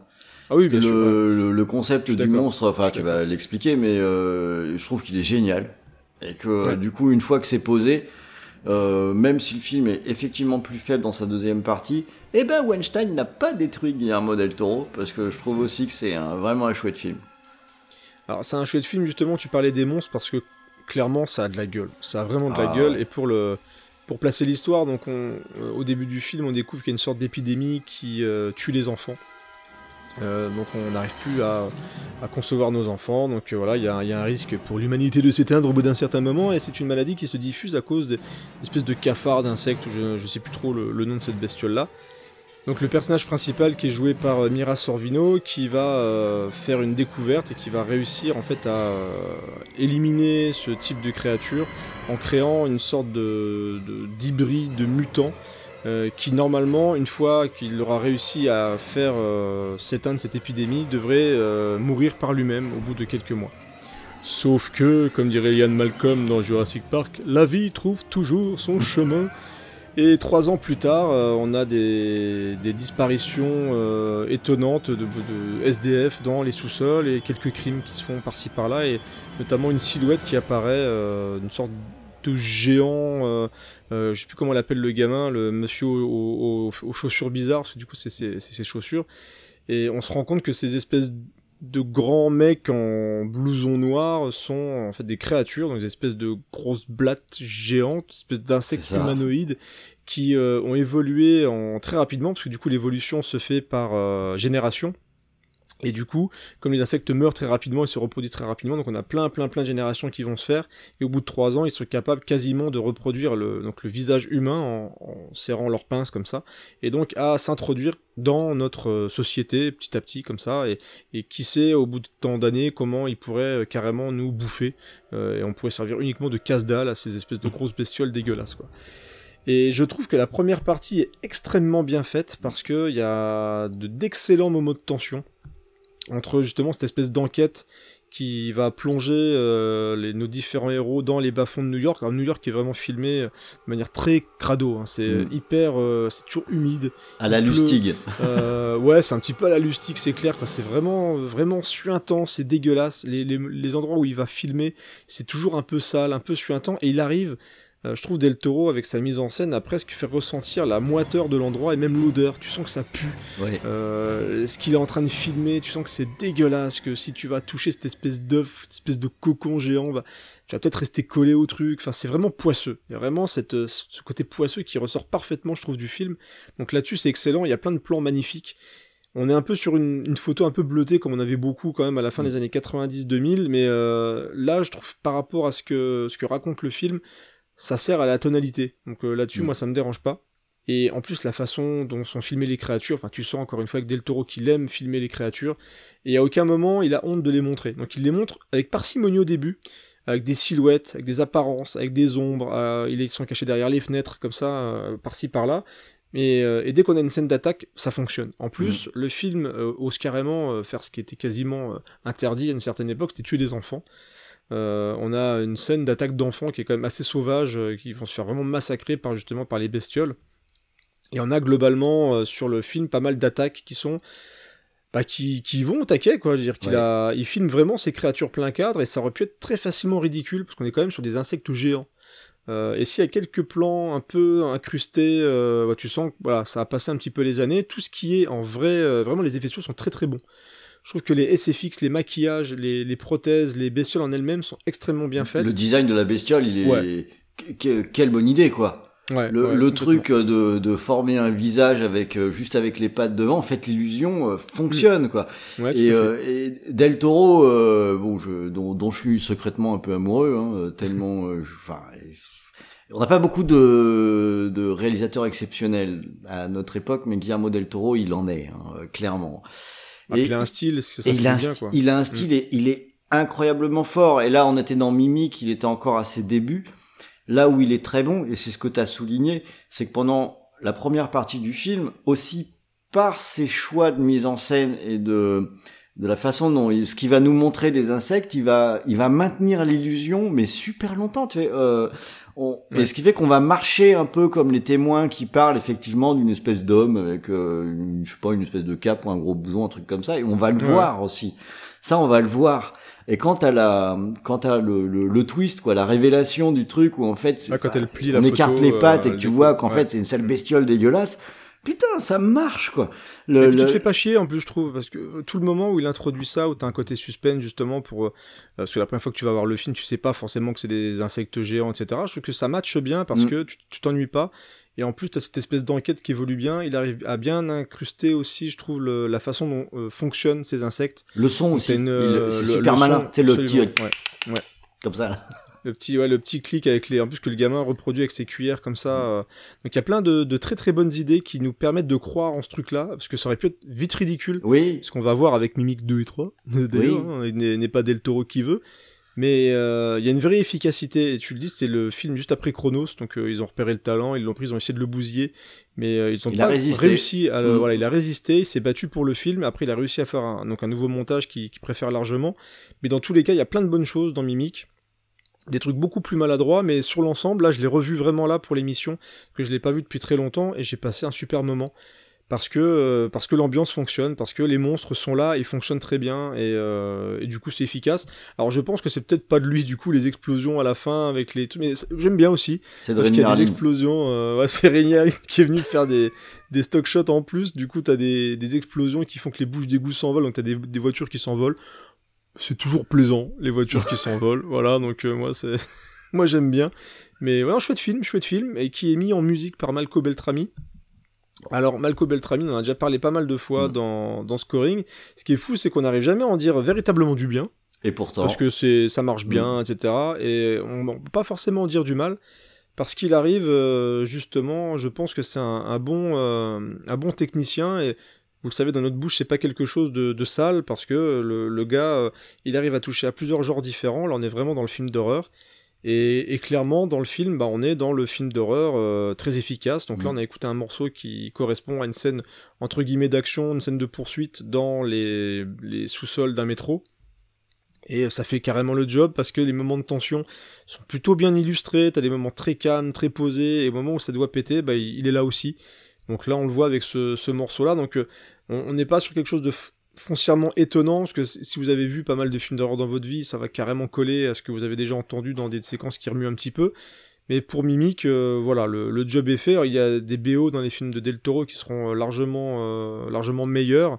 Mais là, il y a, a rien de déshonorant, en tout cas, un peu comme, comme Mimic en fait. hein. Voilà, c'est quelque chose à, voir ou à revoir. Moi, j'aime bien. J'aimerais bien avoir une belle copie. J'aimerais bien le racheter en fait, Mimic, et l'avoir dans le director's cut dans une copie de bonne qualité.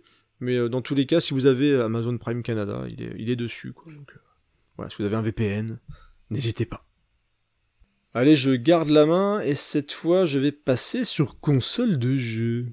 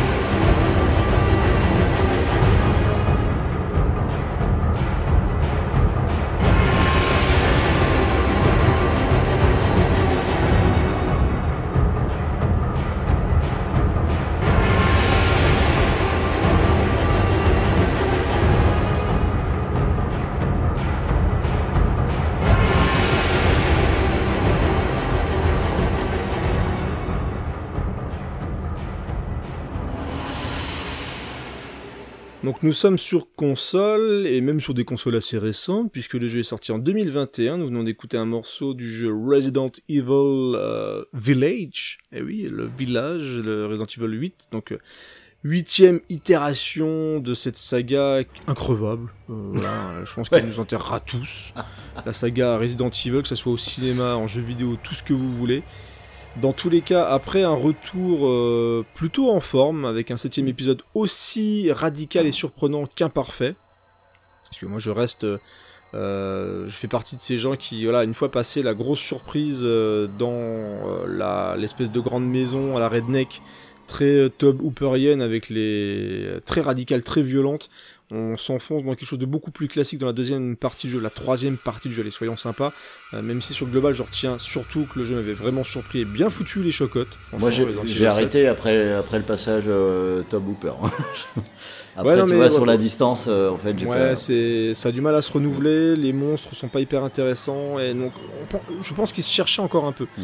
Ils avaient trouvé comment renouveler la saga et on le voit avec le 8, c'est beaucoup plus équilibré. Resident Evil Village est beaucoup plus euh, équilibré parce qu'il va proposer déjà plus de monstres. Ils vont peut-être plus se lâcher aussi, ils vont euh, accepter euh, de rentrer pleinement dans le côté euh, first person shooter.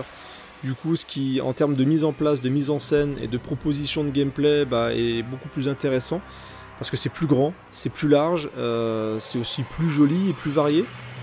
On retrouve un petit peu cette ambiance qu'avait Resident Evil 4. Je crois que c'est pas un épisode que tu tiens particulièrement dans ton cœur, toi, euh, voilà. Mais en tout cas, ce qui est, ce qui est intéressant dans celui-ci, c'est qu'on tranche radicalement en termes d'ambiance avec le 7. Et par rapport à Scoring, ce qui est intéressant, c'est qu'on va retrouver euh, bah, beaucoup d'influences d'un cinéma d'horreur très euh, gothique. Mm.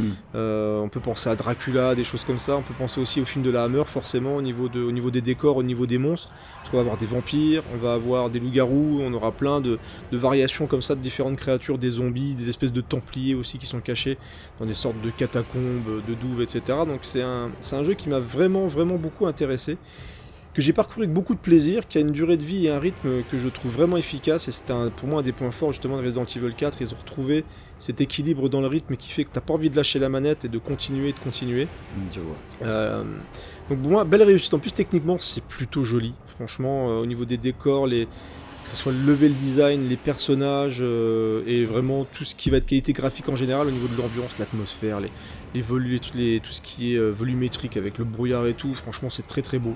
J'ai vraiment été euh, très agréablement surpris par le, ce que peut faire encore le moteur euh, Resident Evil Engine, je crois que ça s'appelle. Et en plus de ça, l'ambiance elle est cool. L'ambiance elle est cool et on a écouté un morceau qui correspond. Je vais pas donner le nom du morceau parce qu'il il va spoiler un peu ce qui se passe dans le jeu. Donc on va juste dire que c'est un morceau qui correspond au personnage qui a clairement été mis en avant euh, par Capcom lors de la communication sur Resident Evil Village. C'est Lady Dimitrescu. Euh, voilà, donc c'est une scène qui est assez importante dans le jeu et avec pas mal de tension. Alors le petit regret quand même avec ce personnage, ça- là j'ai peut-être spoilé du coup, mais je pense que tout le monde l'a dit et c'est un spoil oui et non, c'est qu'il est un peu utilisé comme un ce qu'on a déjà vu de nombreuses fois dans la saga Resident Evil, c'est-à-dire le personnage qui va te traquer. Ouais. Donc voilà, au niveau surprise, c'est que une fois que tu l'as fait une fois, deux fois, euh, tu il y a cette redondance qui peut s'installer parce que tu vas être dans le oh elle me traque, je me cache et je l'entends au casque qui avance vers moi. Donc euh, voilà, c'est quelque chose de relativement efficace. Si on n'a pas enchaîné les Resident Evil, ça peut fonctionner quand même. Et moi je venais de me taper le remake du 2 et du 3. Oui. Ah bah évidemment, alors là, bah, surtout le 3, il est basé que là-dessus. Voilà, donc il y, a- il y a cette redondance là, dans cette mécanique qui malheureusement est un petit peu déjà vue, mais sur le, le reste du jeu, y a quand même suffisamment de surprises. Mais le, tu le disais un, un peu en, en off, la, la musique est très bien. Ouais, elle est vraiment bien. Le, le travail, euh, et, euh, et on était les premiers à dire qu'en termes des fois d'écoute sur les Resident Evil, ça peut être parfois un peu fragile, pris à part. C'est-à-dire que dans le jeu, Mm.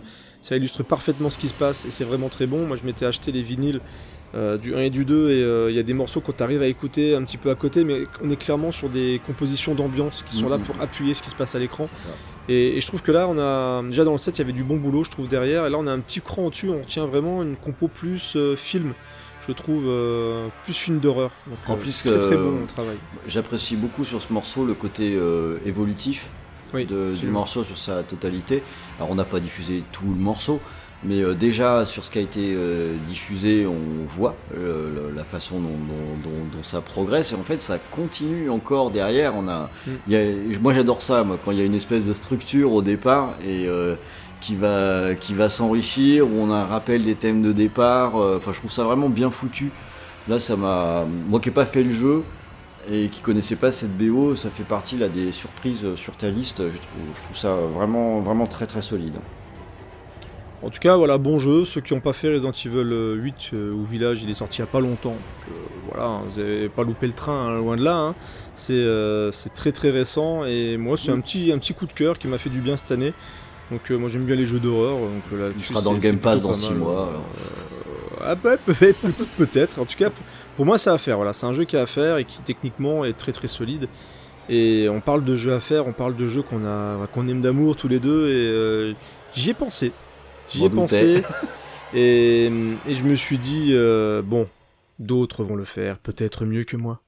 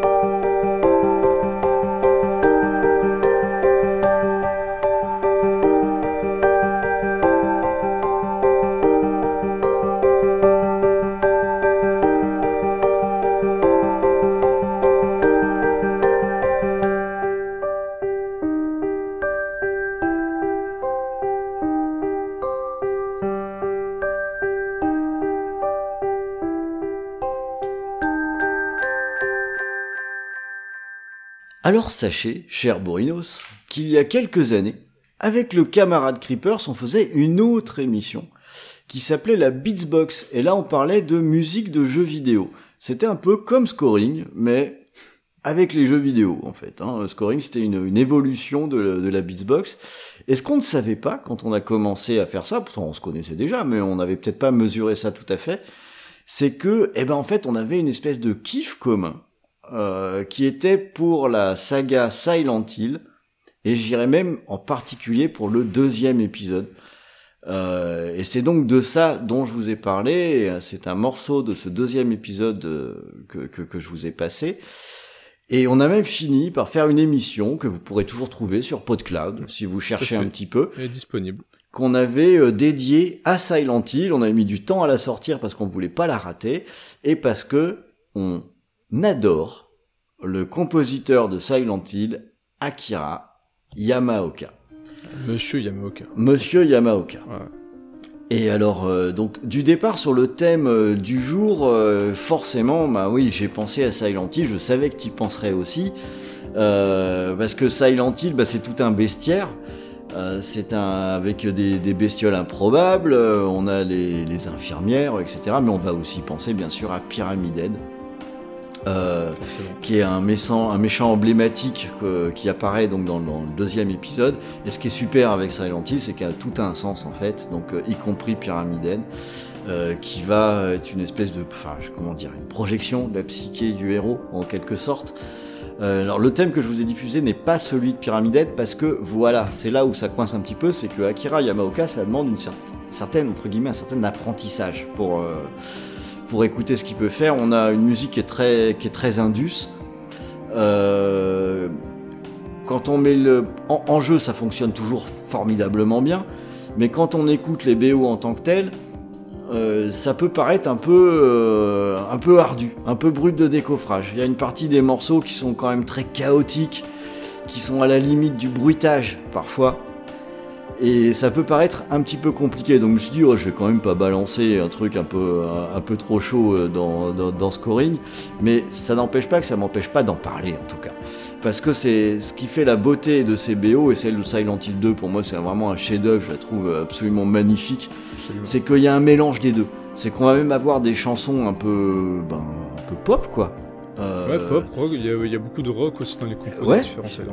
on, on- on a du rock, on a des morceaux qui vont être juste très beaux, et je pense que celui que j'ai passé c'est le cas, où on a euh, un thème, un thème piano qui est là, où on sent juste un petit côté, un petit côté euh, un peu à côté quand même, un petit truc bizarre qui va avec, et euh, on va avoir des compos qui elles vont vont être à la, comme je disais, à la limite du bruitage, on va être sur des rythmes euh, qui font très, comme si on était dans une usine où c'était les machines qui marquaient le rythme ouais. et qui créaient la musique. Euh, voilà, donc il y a quelque chose d'assez d'assez particulier là-dedans. Mais si vous ne connaissez pas Akira Yamaoka, les bandes originales des Silent Hill, c'est des petits bijoux. En fait, pour ainsi dire, pratiquement toutes quoi. Euh, et quand on met le doigt dedans, euh, ce qui se passe, c'est que on se retrouve à être un peu euh, hypnotisé par le son, par euh, se laisser complètement porter par euh, par ce qu'on entend. Euh, moi, je trouve vraiment que c'est un artiste à part et que que ce qu'il fait, c'est magnifique.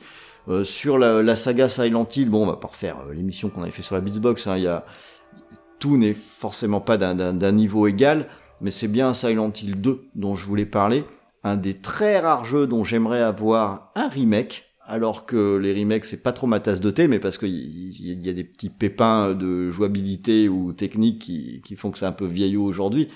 Mais en termes de, en termes de, de thématique, en termes d'écriture, euh, en termes d'ambiance, euh, ça fait partie de, de ces jeux qui sont, voilà, moi c'est dans mon top 3, hein, c'est des jeux où en fait je Mm. trouve qu'ils sont, il y a ces ennuis techniques, mais, mais pour moi c'est parfait quoi, quand, quand, quand on est dedans. Et, et ce qui est génial avec Silent Hill 2, c'est qu'il fait partie de ces, de ces jeux où j'ai pas forcément tu sais, l'envie de le refaire euh, tous les ans. C'est j'ai un souvenir qui s'est imprimé. C'est-à-dire que l'expérience Silent Hill Exactement 2, ça, elle est imprimée. Voilà, euh, et, et du coup, j'ai tellement de. Je, je me réécoute généralement les BO pour me replonger dans le jeu. C'est ce que beaucoup je fais plus aussi. simple. ouais. Mm. Euh, des fois, bah, quand je pouvais, en tout cas, pouvoir rebrancher ma Play 2, c'est me le, le relancer le début que je trouve absolument incroyable, hypnotique, tout ce que tu veux. Quand tu descends longuement comme ça Bah, vers Silent Hill, où tu sens que tu peux plus faire euh, marche arrière, clairement. on fait la même chose parce qu'il Euh, m'arrive de, de, de relancer le jeu où je fais juste, parce que j'ai une compilation sur la Xbox, donc je, je, Mm. je l'ai, où euh, je relance le jeu, je- il y a le début où le héros est dans les chiottes là, euh, qui, qui se regarde. Je me refais la descente vers euh, vers Silent Ouais. Hill et puis finalement en fait je m'aperçois que j'ai pas besoin de plus Ouais, parce c'est- que Exactement. euh, parce que c'est c'est ancré. Euh, donc là, avec tout ce que je dis, je m'éloigne un petit peu du sujet euh, du jour qui est le, le, le monstre, mais en fait non, je m'en éloigne pas tant que ça. Parce que de, dans, dans Silent Hill, je parlais du monstre emblématique euh, Pyramid Head, mais qui est pas tant que ça un boogeyman en fait. Euh, on est vraiment dans le- une notion qui qui malheureusement, il, il, il deviendra il par le la suite, deviendra, voilà. les- il le Parce que deviendra. le, le problème, c'est qu'ils vont le réutiliser n'importe comment parce que les, les fans l'ont demandé. Mais à la base, effectivement, le Pyramid Head n'est pas un boogeyman. le- Enfin, voilà, Pyramid Head, c'est le, c'est le joueur, quoi. Donc, euh, Mm. c'est, c'est aussi- c'était aussi un des jeux les plus dépressifs parce que moi, j'ai eu la fin, C'est vrai. une fin d'une, d'une tristesse absolue. Mais euh, non, c'est, c'est un jeu qui est très intelligent, qui est, pff, voilà, c'est, il y a beaucoup de choses à dire sur Silent Hill 2, mais moi, c'est, ça fait partie effectivement de mon top expérience gaming euh, de all, all time. Voilà. Bon, et puis alors, donc, le- du coup, évidemment, le sujet du jour était une excuse hein, pour euh, pouvoir euh, réussir à replacer du, du, du, du Silent Hill. Il y a, tellement d'amour là pour, euh, pour Silent Hill 2 que à la moindre occasion, paf, on en, on en remet un. Donc le jeu est un peu ancien, mais c'est encore un truc qui peut se trouver. Et si vous n'êtes pas joueur, ce qui, ma foi, peut être tout à fait le cas, hein, dans, penchez-vous quand même sur ce que fait Akira Yamaoka. Ouais. Euh, attaqué par les, les génériques, les trucs un petit peu rock, etc., pour rentrer dans son dans son univers. Et euh, si vous ne connaissez pas Akira Yamaoka, j'ai envie de dire, mais quelle chance, parce que c'est euh, une une opportunité de peut-être découvrir un truc qui euh, qui peut vous impacter. Quoi. Allez, je vais garder la main. euh, et là, je vais passer à un truc bah, un petit peu plus léger, un petit peu cool, qui nous rappelle les dimanches soirs sur M6.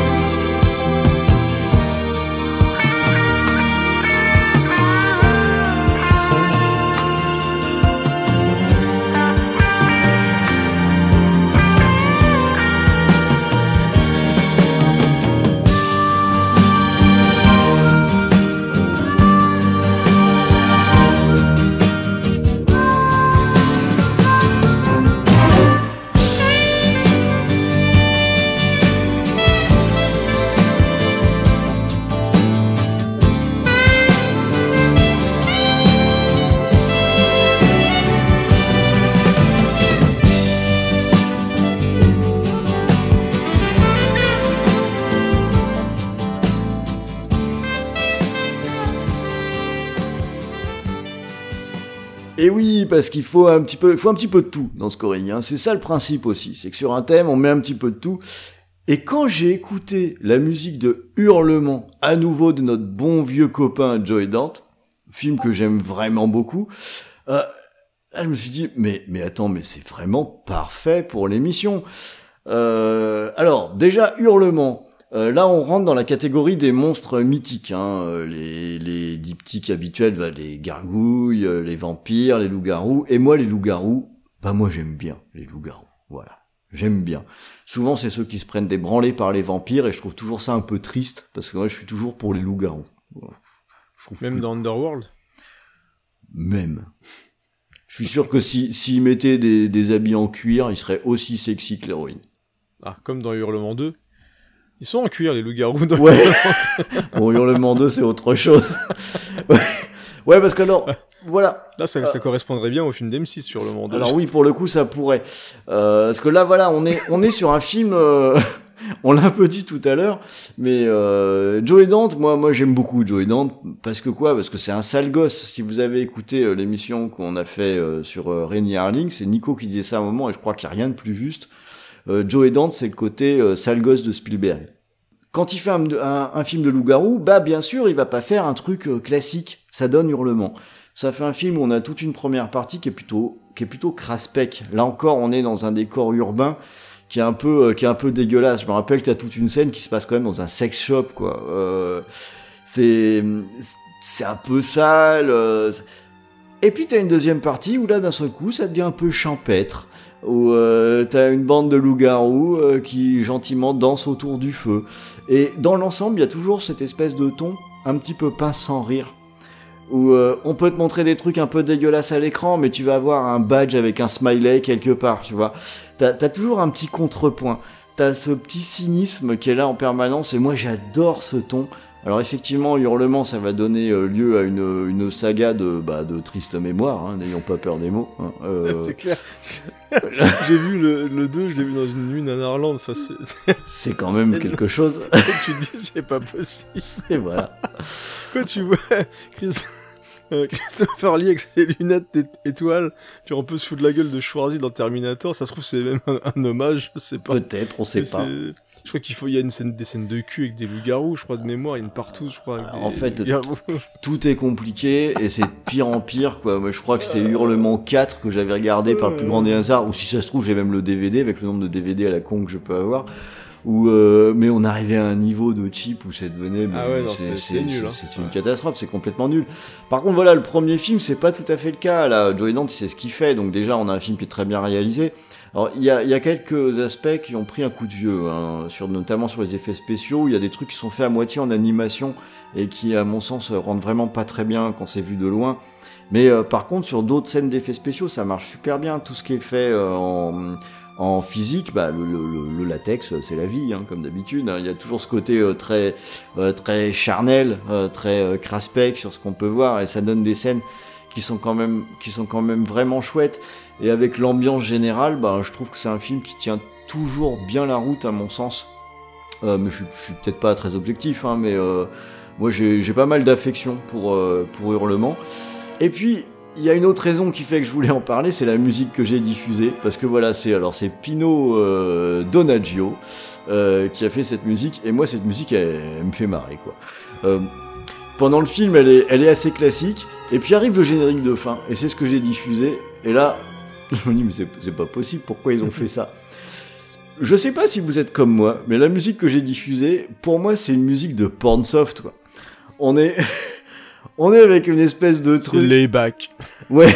Alors pour le coup, Ultra layback. pour le coup, ultra layback. C'est pour ça que je parlais de la deuxième partie de soirée sur M6 parce que on a un truc qui est à la fois complètement générique, un peu gnangnan, mais où tu, quand t'écoutes la musique, limite tu t'attends à voir débarquer euh, la meuf qui va montrer un bout de nichon euh, pour euh, émoustiller le chaland du dimanche soir. Et je peux vraiment pas m'empêcher de penser, connaissant le film, j'avais oublié cet aspect-là pour tout dire, que quand t'as le générique de fin, c'est ça qu'on balance comme musique. Mais c'est là où Joy Dante c'est vraiment un sale gosse. Et il fait ouais c'est bon, vas-y. Balance, balance un truc qu'on pourrait retrouver sur un pornsoft californien. euh, Je pense que ça va faire tout à fait le job. Donc voilà, moi ça me faisait marrer. Euh, je me suis dit allez, allez, dans Scoring, on va pas tout- tous les jours diffuser de la musique de pornsoft. On va essayer de, on va essayer de le contourner avec hurlement. Euh, ça va bien le faire. Voilà, ça nous change. Allez, allez, on est bien quoi. Allez, c'est bon, déshabillez-vous, quoi. Allez, On est entre nous. on est entre nous, c'est champêtre, on est autour du feu. Il y a des poils, quoi. un Ah, un peu de poils, ouais. Bah, allez, Ouais. hop, sortez des poils. Ouais, bon. qui veut de la tarte au poil euh, Allez, tranquille, c'est bon. Allez, tranquille. Bon allez, on va passer à la suite et on va rester un petit peu dans le créneau des monstres mythiques.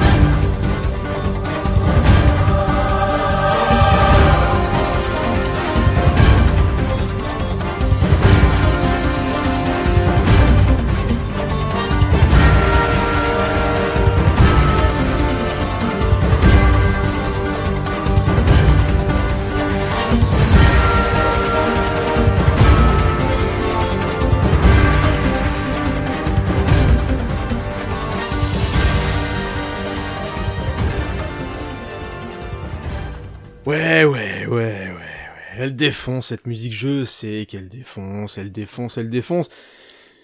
On est d'accord. Et l'avantage, bah, c'est qu'elle vient d'un film où il y a plein de monstres. Il y en a plein. Il y en a plein. Il y en a plein. euh, voilà, il y en a plein. Ils sont pas dit on va en mettre un, on va pas- peut-être en mettre deux. On va tous les mettre. Voilà, on a envie de, de faire la fête aux Universal Monsters. Voilà, on est chez Universal. Nous, quand on veut relancer des franchises, on y va à fond les ballons. Voilà, nous, on, fait l'inverse de Justice League et de, et de Marvel. C'est-à-dire, au lieu de- d'en faire un par un, nous, on fait tout péter. On appelle. Steven. Allez, Stéphane, vas-y, on a envie d'avoir un gros film avec plein de trucs. On te donne tout le pognon que tu veux et tu peux t'éclater. Et lui, il dit bah banco. Banco, J'y j'y vais. vais. Voilà, j'y vais. Je mets du loup-garou, je mets Frankenstein, je mets des vampires, euh, y a tout. Absolument tout. Je mets Dr. Jekyll et Mr. Hyde. Voilà. Moi, je veux mettre tout et n'importe quoi. Et qui va euh, traquer tout ça? Bah, c'est Van Helsing. Eh ouais. Voilà. Euh, parce qu'on a écouté euh, l'excellent thème de Van Helsing. J'a- J'adore cette BO. Ça, euh, moi aussi. Euh, alors, je vais commencer par en parler parce que elle est mortelle, quoi. Ouais. Elle est mortelle, donc c'est une, une BO qui a été composée par Alan Silvestri. Voilà, on va pas euh, faire le CV du bonhomme, mais euh, qu'est-ce que j'ai kiffé la musique de Van Helsing. Je me rappelle, j'avais, je suis sorti un peu euh, en mode oh, du cinéma, mais euh, tout en me remettant, euh, non, parce avait peut-être pas Spotify à l'époque, je sais même plus. Bref, je me suis empressé de réécouter la musique de Van Helsing parce que c'était une des rares choses que j'avais retenues euh, du film. Il y a une énergie dans cette BO et il y a aussi cette, euh, cette volonté avec ces guitares sèches et trucs comme ça de coller un petit peu à cette ambiance très à, l'ancienne, très old school, euh, tout en euh, faisant péter un orchestre. Mm. Il fait péter l'orchestre. C'est ça. C'est un peu comme. euh, c'est comme Summers qui fait tout péter, qui fait son espèce de, de train fantôme euh, improbable. Bah lui, il s'est dit tiens, je vais coller euh, à ce que sait faire ce mec, c'est-à-dire en foutre plein la vue à tout le monde et je vais faire péter mon orchestre avec une musique de dingue. J'a- J'adore vraiment. Le, la BO, je crois qu'elle dure, euh, dure 45 minutes, un truc comme ça, sur la, la totalité du truc. Alors que le film dure plus de 2 heures, je crois. hein, voilà. Mais, mais c'est mortel. Moi, je, je, je- je kiffe, je l'écoute régulièrement. Je trouve qu'elle te donne une patate d'enfer, elle t'installe le personnage, elle t'installe l'action. Voilà, c'est vraiment une, une BO du début à la fin qui est exceptionnelle. Le film. le film. Si on dit qu'il est pas au niveau de la BO déjà. on peut- Alors oui. voilà, euh, je, je pense qu'on sera d'accord. Alors je- j'ai cette espèce de réflexion bizarre sur le film. C'est-à-dire que j'ai il y a un côté schizophrène en moi qui dit j'aimerais bien revoir Van Helsing. Je pense pas que ça soit si nul Van Helsing. J'ai des images, il y a quand même non mais tu vois, en fait j'ai des images très cool, il y a des trucs que je trouve très cool dans Van Helsing. Il y a cette générosité qui est très summerienne, c'est-à-dire que tu, tu sens que le gars, on l'avait déjà senti dans La Momie 2 qui voulait trop en faire. Il veut trop en faire. C'est le 1, moi je trouve que c'est un film d'aventure euh, formidable. Je trouve Ouais. qu'il a- il est très rythmé. Un cri dans l'océan aussi. Ouais, Euh, exactement. J'aime vraiment bien Sommer hein, à la base. hein, je, je- c'est un- je pense qu'il est, c'est un gars qui est vraiment talentueux, mais il lui manque juste quelqu'un qui est à côté de lui et qui lui dit Il faut le Eh, canaliser. eh, euh, là, calme-toi un peu, calme-toi, va respirer un peu. Là, il y a trop de monstres. Il y a- il y a- il y a- Non, calme-toi avec les scènes d'action. Il y en a déjà eu 12. C'est bon, stop. Ça. Et, et tu peux sortir épuisé de Van Helsing parce que là, là, je l'ai relancé. Alors j'ai relancé le début et c'est le malheureusement le soir où on a appris la mort de Richard Donner. Donc euh, je me suis dit j'ai peut-être autre chose à foutre. Mm. et euh, et j'ai essayé de zapper pour trouver peut-être un film que j'aurais envie de voir de, de Donner, mais du coup euh, je suis passé à autre chose. Mais t'as la première scène que je trouve très bien. Moi la première scène qui rend hommage au film de la Hammer en noir et Mm. blanc avec euh, Frankenstein. Je trouve que le Frankenstein a de la gueule. Je trouve que la mise en place a de la gueule et euh, il y a une. euh, tu, co- tu comprends l'intention de, de Summers et de la Universal quand ils font ça. La première scène se termine. Déjà, on- voit Dracula, déjà, ce qui est un vrai problème. Hein, Mm. euh, c'est L'acteur est quand même particulièrement mauvais. Euh, Richard Roxburgh, je pense qu'on lui a expliqué. Je sais pas ce qu'il pensait faire en fait dans, dans Van Helsing, mais peut-être qu'il lui a pas dit qu'il jouait Dracula, je, je ne sais pas, dans tous les cas. Mais c'est très compliqué de le voir s'exciter, en plus avec ses succubes derrière qui en font des tétrachiers en remuant dans tous les sens. Donc voilà, c'est compliqué. Mais euh, ce qui est dommage, c'est qu'il y a, tu sens qu'il y a une volonté de faire, le truc le plus généreux du monde, avec plein de monstres, avec plein de... Tu sens qu'il aime les monstres qu'il est en train de filmer. Euh, après, bah, il y a beaucoup d'effets spéciaux, il y a des trucs qui n'ont pas forcément été, je trouve, plutôt bien terminés. Euh, ça s'enchaîne trop vite. Il y, a, trop de choses, en fait, dans Van Helsing pour son propre bien.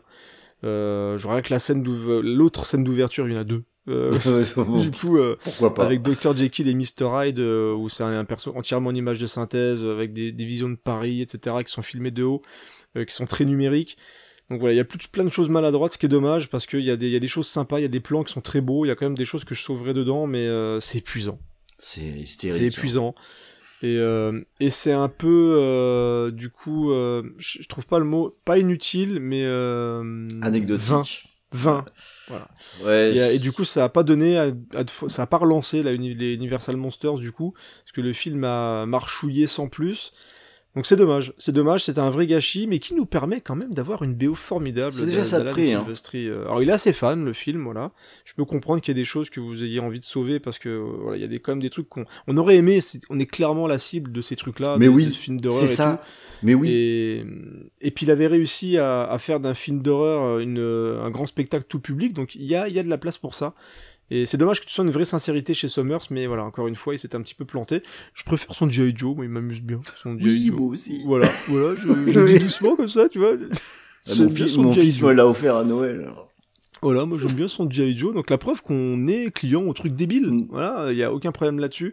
Mais là, je sais pas, il y a une sorte, il y a un sentiment de gâchis qui, qui fait que, voilà, en, en salle, ça m'avait piqué, et chaque fois que je tente de le revoir, je reste un petit peu sur le côté. Ouais, Voilà. mais là, on est vraiment dans le problème du trop, quoi, avec ça. Ah, il c'est trop, c'est trop. Ça déborde. Et, non, pour moi, non seulement c'est trop, mais du coup, c'est pas bien fini. Le, euh, le Sommer, il a dans dans d'autres films, il a quand même fait preuve euh, d'un vrai sens du rythme. Dans dans la momie, euh, c'est vraiment Ouais, ouais. millimétré. Hein, euh, Mm. Le le Il truc est excellent, hein, et Mais il oui. vieillit bien. hein, Mais il vieillit oui. bien, la momie. Et, et il vieillit, ma- et il vieillit bien notamment parce qu'il est millimétré. Le, le rythme de l'action est super étudié. Et dans Van Helsing, ben il y a pas ça. je On y a carte blanche, hein, à mon avis. Bah ouais, mais- vas-y, banco, quoi. du coup, on a une espèce de boulimie. Et euh, à l'inverse, le, le film aussi me, me fait du mal parce que le, les CGI c'est compliqué avec le temps, c'est compliqué et il y a pas à chier, ça se voit quoi. Et ça donne un côté euh, artificiel qui moi me sort un peu du truc. Et pourtant, comme tu l'as dit, bon après nos auditeurs le savent, hein, euh, le, le, le le couillon qui pète nous dérange pas beaucoup quoi.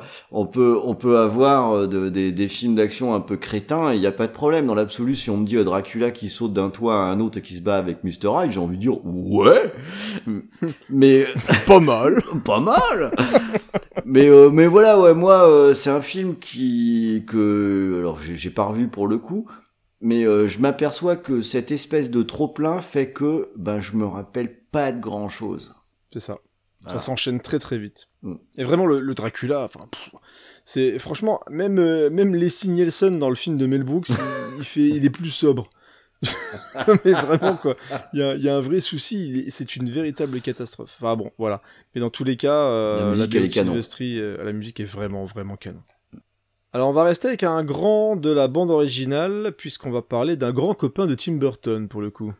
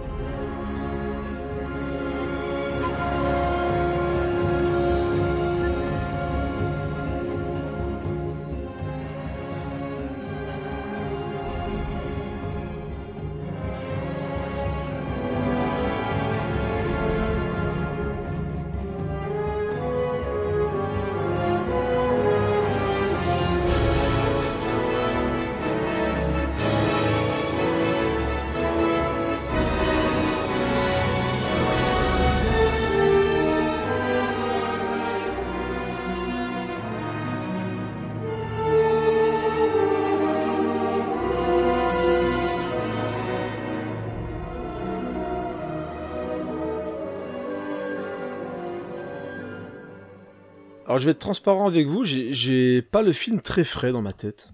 Euh, je l'ai découvert il y a pas hyper longtemps en plus, euh, Cabal, parce que je connaissais la réputation. Moi j'aime bien euh, ce que fait Clive Barker en général. Et Cabal, je ne l'avais pas vu.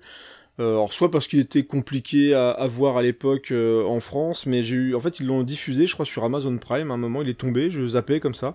Et des fois, c'est un peu le, le comble d'Amazon Prime, c'est que tu peux tomber sur euh, Wishmaster sans t'y attendre, euh, et sur des trucs comme Cabal comme ça, tu dis bah tiens, mais j'avais envie de voir Wishmaster, moi, bah voilà, je clique dessus, et Cabal c'est un petit peu ça, et j'ai pas eu l'occasion, parce que entre temps j'ai racheté le Blu-ray, je crois que c'est sorti chez ESC avec le fameux Director's Cut, euh, parce que le film a aussi souffert pas mal de, combats entre la production et Clive Barker, euh, voilà, donc il y a eu une version Director's Cut qui paraît-il est beaucoup mieux, mais j'ai pas encore eu l'occasion de la voir. Mais dans tous les cas, malgré la version que je pense avoir vue, euh, qui était pas d'une qualité extrême en termes d'image et tout, euh, bah, j'ai passé un super moment devant Cabal Mm. parce que euh, bah, tu as effectivement, tu as l'amour du monstre, Voilà, tu as l'amo- l'amour de la monstruosité, tu as tout ça qui ça. transpire. de l'imaginaire en plus de, de Clive Barker, donc qui réalise le film et qui l'avait écrit, parce que c'est c'est tiré d'une nouvelle ou il l'a écrit après, mais je crois que c'est tiré de- d'une de, ses nouvelles. Là, je, je vais peut-être dire une connerie, mais donc je vais pas m'aventurer trop là-dessus. Dans tous les cas, il y a une- un livre qui existe, si vous voulez le lire. Et je l'ai d'ailleurs. Et le film, il est intéressant parce que bah, euh, on, est, on est un petit peu comme Max et les Maxi Monstres. C'est presque la version gore de Max et les Mais Maxi tout à fait. Monstres, en fait. Mm. euh, voilà, c'est un Bien petit peu vu. ça. Mm. C'est c'est un petit peu ça. On est sur euh, bah, finalement l'homme qui est beaucoup plus monstrueux que les monstres eux-mêmes. Puis c'est David Cronenberg. C'est David Cronenberg, ouais, qui joue une, scène- qui est génial en fait, qui est, vraiment top et qui joue euh, un mec masqué. J'adore le masque en plus qu'il porte dans le film. Et on se rend compte que c'est ce personnage-là qui veut massacrer les monstres et qui est le plus monstrueux en fait de Mm. toutes les personnes qui sont présentes dans ce film-là. Et on a, euh, alors ça qui est dommage en fait dans le film, c'est que tu vois une galerie de monstres mais incroyable. Mais vraiment les, les maquillages sont euh, c'est magnifique. hein, ouais. Et, au point même que tu te demandes, des fois, c'est tellement dommage de voir autant de travail, des fois, abattu sur quelques monstres pour euh, quelques secondes à l'écran.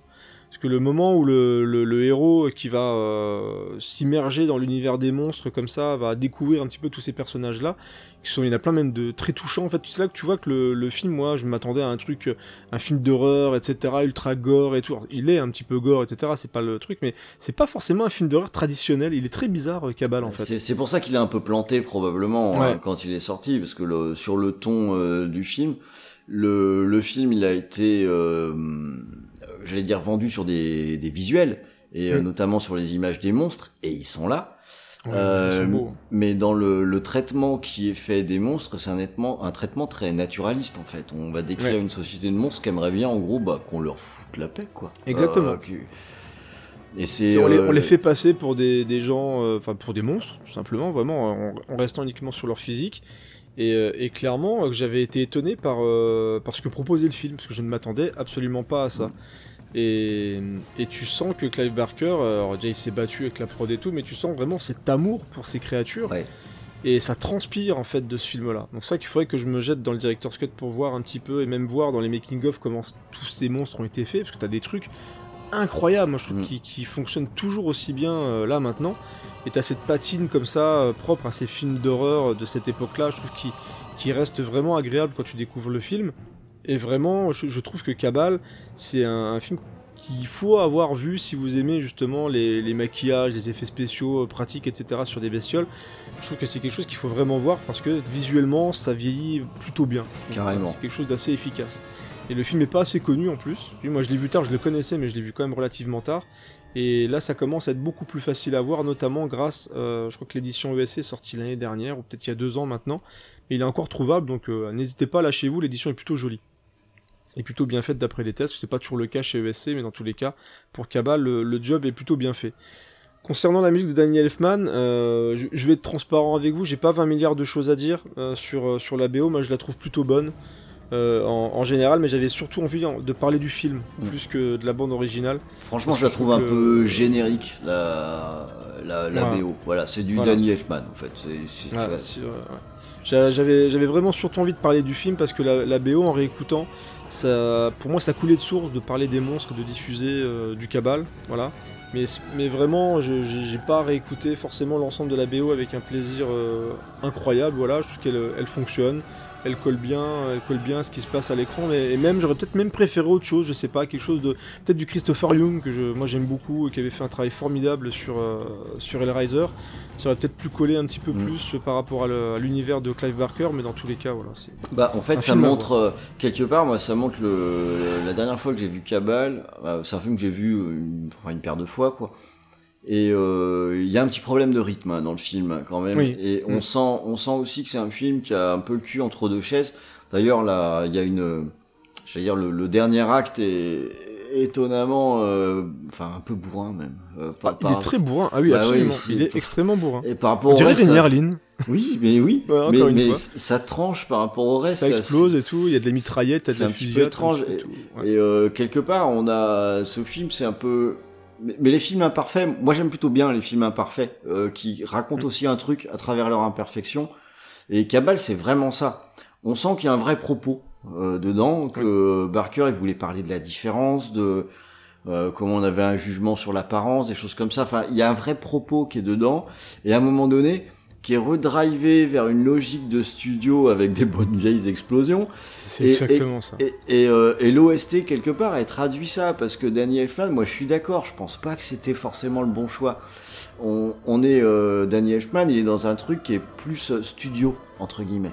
Euh, et euh, Cabal, en Ah, fait, c'était pas je trop ça, quoi, pas- au départ. Voilà, je l'associe pas du tout à un, à un univers à la Cabal ou à la Hellraiser. Danny Elfman, je, je, je le colle pas forcément à l'ambiance Clive Barker.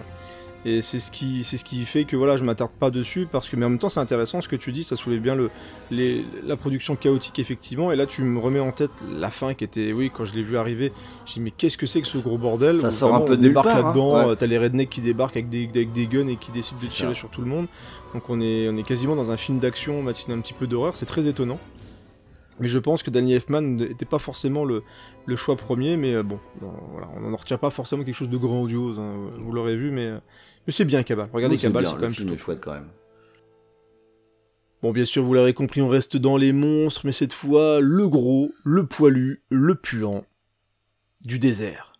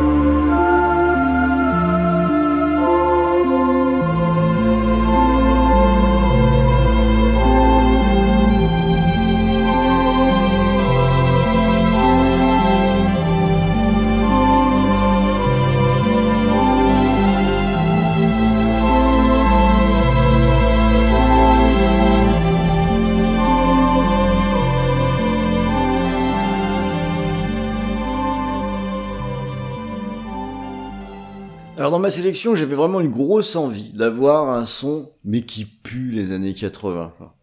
Euh, parce que dans les années 80, on en a bouffé du film de monstre. Et euh, vraiment à toutes les sauces. Et euh, pour tout vous dire, j'ai pas mal hésité avec Chud, que j'aime bien.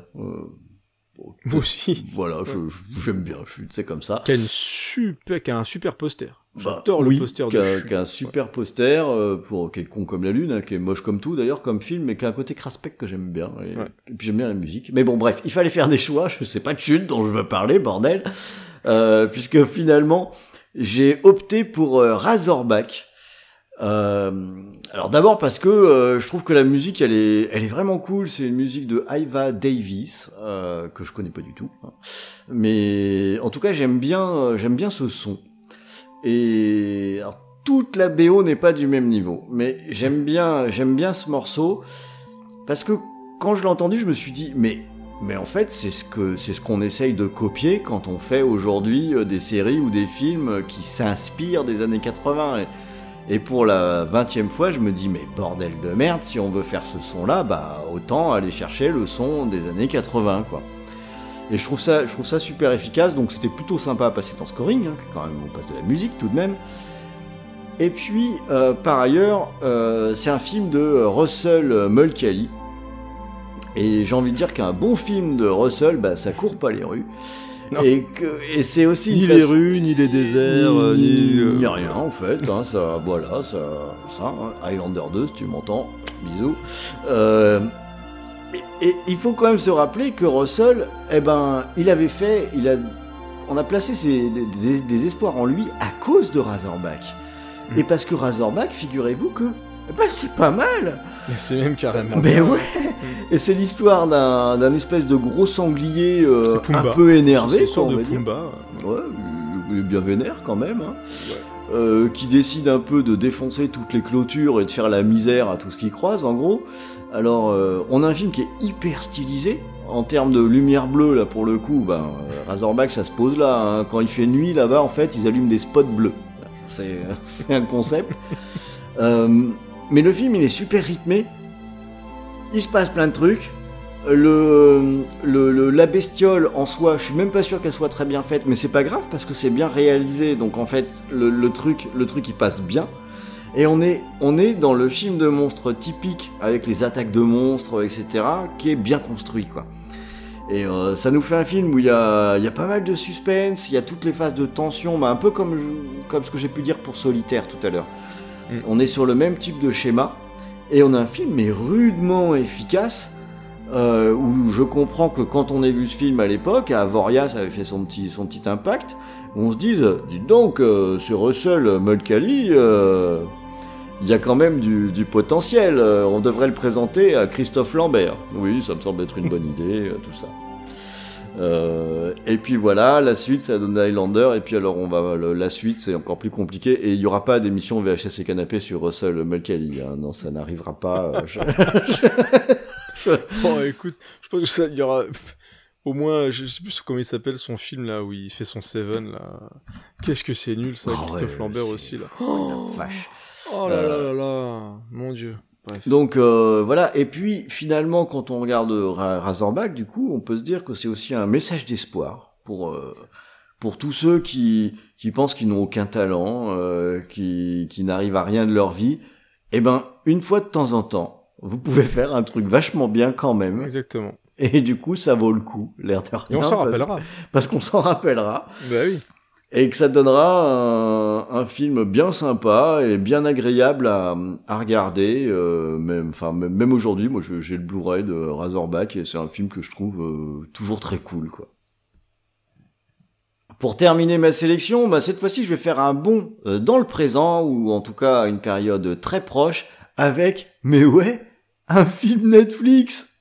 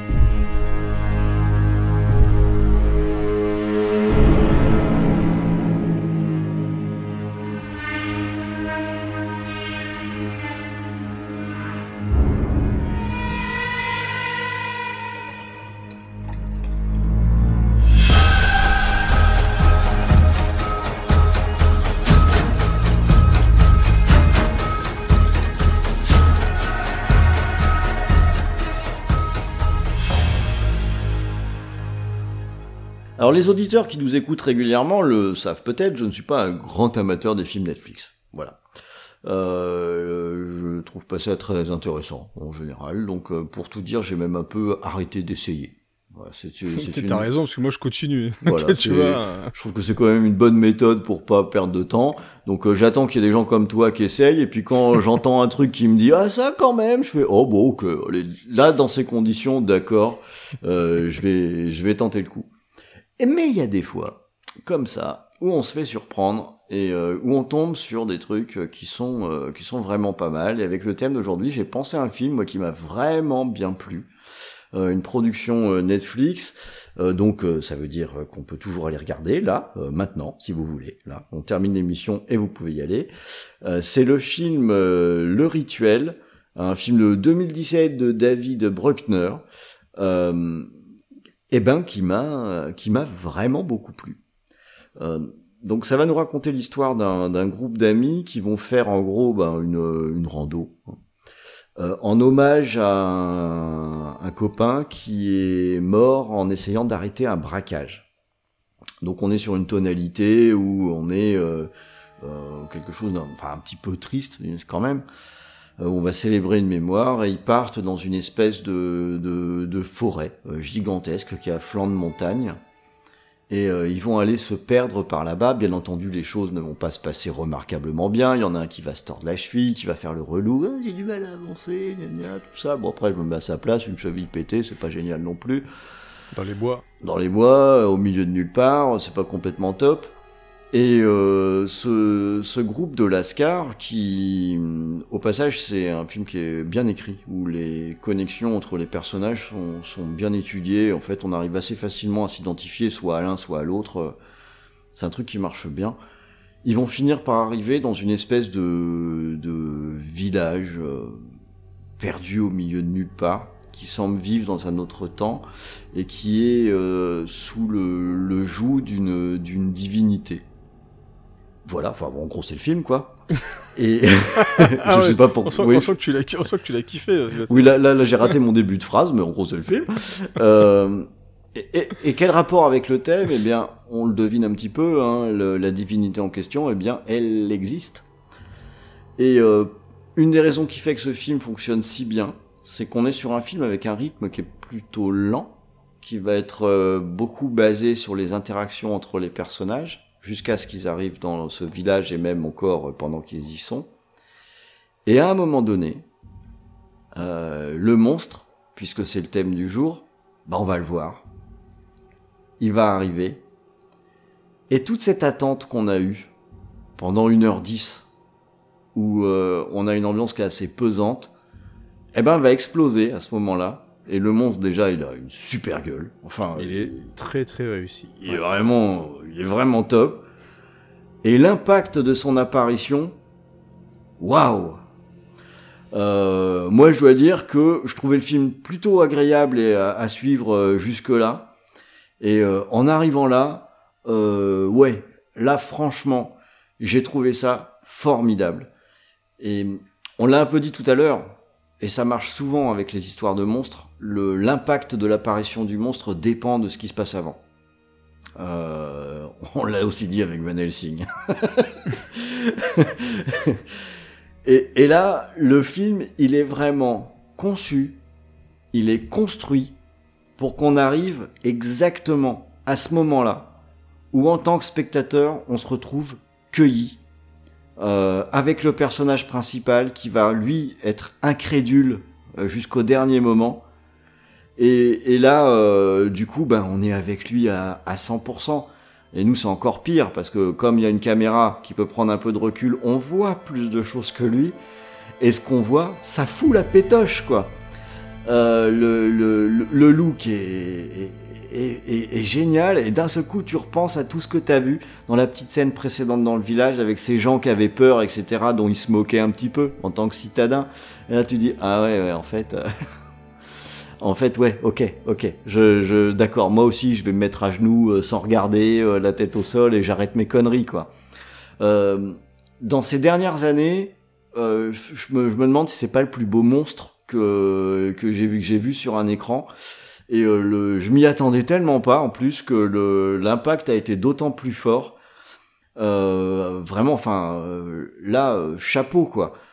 Euh, c'est ça vaut ça vaut le coup et euh, donc du coup c'est dispo en streaming quoi c'est là Ouais. on peut on peut se le regarder on a un film qui est en plus qui est d'une facture visuelle euh, vraiment beau, réussie Je le trouve, Parce je que le trouve vraiment joli. Ouais, c'est joli, hein, c'est joli. hein.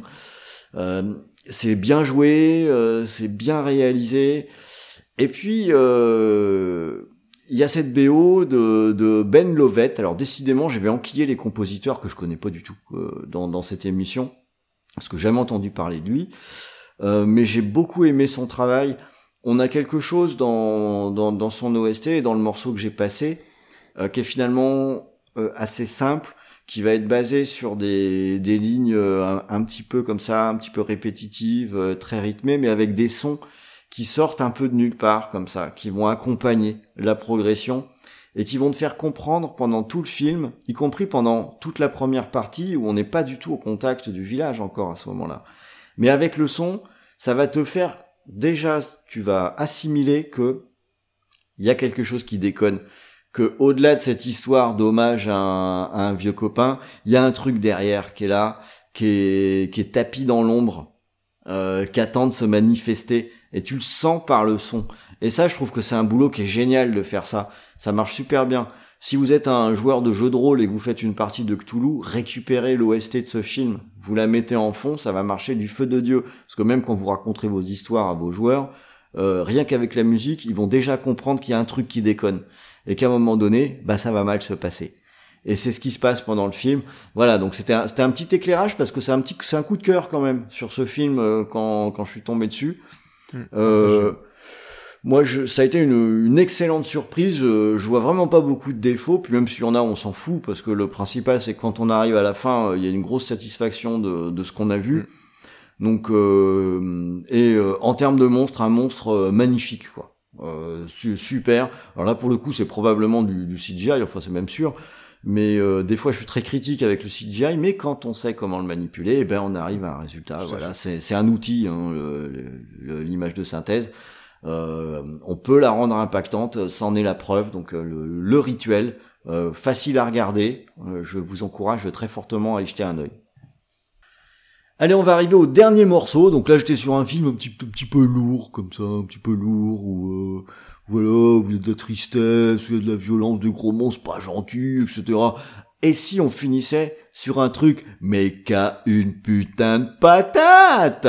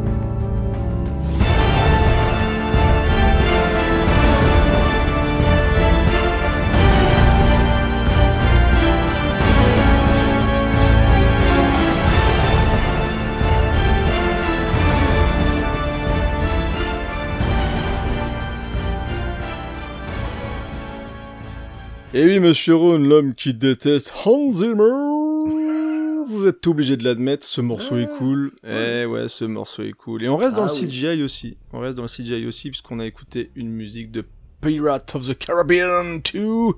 Euh, je me rappelle plus du nom, Dead Man Chest, ou un- je crois que c'est ça, The Dead Man Chest.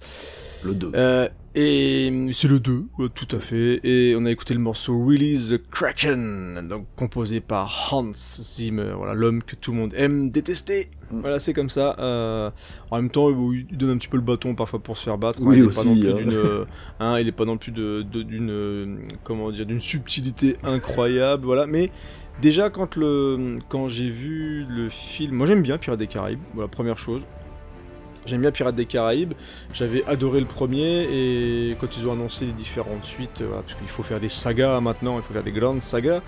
Et quand le 2 est sorti, alors le, le premier, la BO, elle était faite par Klaus Badelt, mais Hans Zimmer, il y avait l'ombre derrière quand même, parce Mm. que Hans Zimmer était parti pour bosser sur le dernier Samouraï, mais il avait quand même participé sur, euh, sur la BO pour faire des thèmes, etc.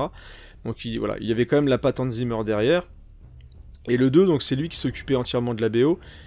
Et il y a plein de belles choses dedans. Mmh. Mais vraiment. Ouais. Je trouve que euh, la BO de Pirates des Caraïbes 2 est très très bonne, déjà parce qu'il a quand même cette capacité, on peut euh, se moquer de, de Zimmer, mais quand même de créer des thèmes. Mm. Il y a quand même des choses qui retiennent. Et donc là, on a écouté la, la musique du Kraken que je trouve euh, excellente, mais on va revenir dessus tout de suite. Mais on a aussi, par exemple, le, le thème de David Jones que je trouve excellent, qui marque la mélancolie du personnage. Je trouve que le méchant est très très bon. Je trouve que c'est vraiment un excellent méchant, Mm. David Jones, dans, dans Pirates des Caraïbes. Et, et il arrive de- avec quelques petites subtilités de son comme ça, de, de mettre un petit peu de mélancolie dans le personnage. Et avec le Kraken, on est dans un passage du film où bah, il balance le Kraken quoi. Ah ça ouais. Et le Kraken, c'est pas le petit crabe euh, du coin, ou c'est pas le petit poulpe euh, tranquillou, hein. le Kraken c'est une grosse bestiole. Euh, tu parlais de Cthulhu tout à l'heure, on est sur une espèce de C'est pas loin. poulpe géant qui vient attraper ton bateau et qui va l'entraîner. Son but est de fracasser ton bateau et de l'entraîner au fond des océans. Et, et tous les, sons d'orgue, les choses comme ça qui font apparaître cette lourdeur et cette, euh, cet aspect un petit peu, euh, comment dire, inéluctable. Voilà, le Kraken, il arrive, tu vas y passer. Voilà, tu peux faire ce que tu veux. Euh, le pauvre Jack Sparrow, il fait ce qu'il peut pour essayer de survivre, mais il va pas survivre. hein, c'est un peu le délire de, de Pirates des Caraïbes 2. Et, et je trouve que c'est hyper bien retranscrit cette fatalité dans le, cette musique. En même temps, t'as le côté grand spectacle. Le Kraken, il est balèze. Le Kraken, patate. il débarque et ça a une patate monstrueuse. Et on est vraiment dans le gros blockbuster. On est dans la grosse scène d'action. On est dans la scène comme ça, vraiment où il balance les chevaux, euh, ou plutôt les, ou plutôt les Kraken. Mais c'est spectaculaire. Moi, j'aime vraiment le film parce que Gore Verbinski déjà, c'est quelqu'un qui sait filmer, c'est quelqu'un Mm. qui a vraiment ce sens du spectaculaire, euh, qui est euh, rondement mené là-dedans. Et même Lone Rangers, moi, je sais que c'est un film qui est pas aimé de tout le monde. Je trouve que c'est c'est plutôt bon là-dessus, mais sur, le, sur les Pirates des Caraïbes, et notamment sur le 2, c'est rempli de scènes d'action hyper bien pensées. Il y a une scène de combat sur des roues, comme ça, où t'as les trois personnages qui se battent, c'est hyper bien pensé, c'est spectaculaire, c'est ludique aussi. Il a vraiment cette capacité-là à faire des, des scènes d'action ludiques. Et, euh, et la musique de Zimmer, bah, euh, d'un bout à l'autre, non seulement le thème principal est magnifié, je trouve, de Pirates des Caraïbes, il y a encore une ampleur euh, qui explose dans, dans celui-ci, et tous les petits morceaux comme ça qu'on vient d'évoquer, notamment donc celui du Kraken, bah, font euh, que dans la globalité, la BO est vraiment très bonne de ce Pirates des Caraïbes 2. Donc, euh, Moi, Même j'aime- moi, hein, qui j'aime bien de temps en temps un peu grogner après Hans Zimmer, où euh, je confesse qu'il fait des thèmes qui sont très efficaces, mais moi son côté pompier me fatigue en général. Ouais, euh, je dois bien reconnaître. Mais alors, euh, je vais mettre quand même une, euh, une petite croix blanche hein, sur le- les, les BO de Pirates des Caraïbes. J'aimais déjà vraiment bien la première. Et dans, dans la deuxième, euh, là pour le coup, j'ai vraiment rien à dire. Parce que ça colle tellement bien au ouais, film. Ouais. Et, le, et le- le thème du, du Kraken, mais quelle bonne idée de l'avoir sélectionné, camarade Creepers. Là, Merci. c'est c'est vraiment bien vu. Parce que on est encore avec un morceau qui est un morceau qui est, qui est très long hein, sur, euh, sur la BO. Et, euh, et c'est génial. C'est génial parce qu'en fait, on a un morceau qui évolue euh, au fur et à mesure. Euh, T'as des arrivées de thèmes supplémentaires où presque quand t'écoutes le morceau, tu peux imaginer à des moments de qu'il y ait les, Mm. les tentacules du kraken qui sont en train de fracasser le bateau. Que, le, le bateau commence à couler, la musique va se recalmer, on va reprendre un thème précédent d'une façon un petit peu différente, jusqu'à Ouais. ce que finalement il saute dessus et puis qu'il le, défonce complètement. la musique elle raconte tout ça. Là, euh, pour le coup, euh, Hans Zimmer, bah, des fois je grogne, mais alors des fois, faut dire bravo aussi. Et, euh, et là, c'est juste, c'est mortel. J'adore ce morceau, je trouve qu'il est vraiment Ouais, euh, morceau, parfait. euh, Et que la BO dans son ensemble, c'est bien. Ouais, elle, elle est, elle est vraiment cool et, et ça m'a vra- vraiment marqué à l'époque, vraiment à quel point il a réussi à faire les, vraiment les thèmes. Mm. Euh, tu les reconnais dans le film, tu reconnais par rapport au personnage et vraiment à réussir à créer un petit peu cette ambiance-là à chaque fois et à vraiment bien coller avec ce qui se passe euh, à, à l'écran. Mais euh, vraiment, ce, ce film-là, je pense que je vais me les refaire bientôt avec la petite. Qu'elle euh, elle avait réclamé, elle voulait voir, mais ça dure quand même 2h30 par film, donc euh, voilà, il faut réussir à les caler. Mais là, comme elle est en vacances, ça sera plus facile. Mais moi, j'aime bien, voilà, j'aime Pirates des Caraïbes pour cette, euh, cette légèreté, mais aussi ce côté euh, blockbuster généreux. Généreux, ouais. mais pas, pas si bête. Et vraiment, le, le 2 ouais, propose tellement de belles choses. Après, il y a la longueur, c'est des fois trop long, c'est aussi trop, trop, trop. Ils veulent vraiment faire trop et, et faire trop de films, etc. Mais euh, en tout cas, sur, sur le 2, moi j'avais vraiment kiffé en salle. Il y avait tellement de choses géniales dedans. euh, en, en tant que film de pirate, mais aussi en tant que film fantastique, il y a plein de créatures, parce qu'on parle du Kraken.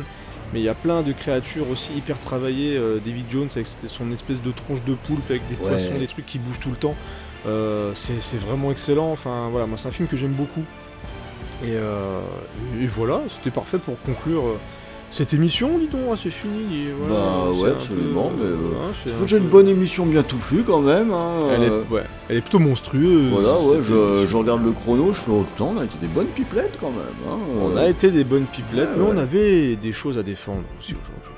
et, et comme d'habitude, c'était un plaisir de parler de musique de film ave- avec toi. Donc, euh, si on a pu euh, faire passer un bon moment en voiture, voilà, au lieu de s'étriper pour savoir Bah si oui. on va écouter énergie ou euh, nostalgie, à un moment donné, voilà, écoutez la, écoutez scoring, voilà. C'est toujours hein. mieux scoring, Voilà, C'est toujours mieux scoring. Bah oui, bah oui, Ouais. bien sûr. Oh, écoute. Alors comme d'habitude, hein, vous n'hésitez pas hein, à, à réagir. Alors je sais que nos émissions sont un peu longues, alors souvent euh, réagir ça veut dire ah faut aller rechercher un message qui a été fait il y a déjà quelques temps pour réagir. Faites-le quand même, franchement, ça nous fera plaisir quand même. Hein, vous pouvez le faire sur euh, Twitter, sur Facebook, sur euh, euh, Telegram, sur euh. Instagram, je crois aussi. Absolument. Euh, et il nous reste plus que LinkedIn, hein, je le dis régulièrement. Peut-être qu'un jour on va se mettre sur LinkedIn non, pour. non, merci. Non. non, non, non. bon, pas assez, non. je pense pas qu'on soit assez corporate Non, je crois que ce serait apparaître dans, ouais. dans, dans LinkedIn. euh, On se euh, ferait voilà. striker. hein, ouais, ça- Mais, mais dans tous les cas, dites que vous nous aimez parce que nous, on vous aime. Mais Voilà, oui. Nous ne sommes pas des monstres, hein Et puis on dit quoi? On, on dit à bientôt? Bah oui, à bientôt. Allez, salut. À, à plus les amis, ciao.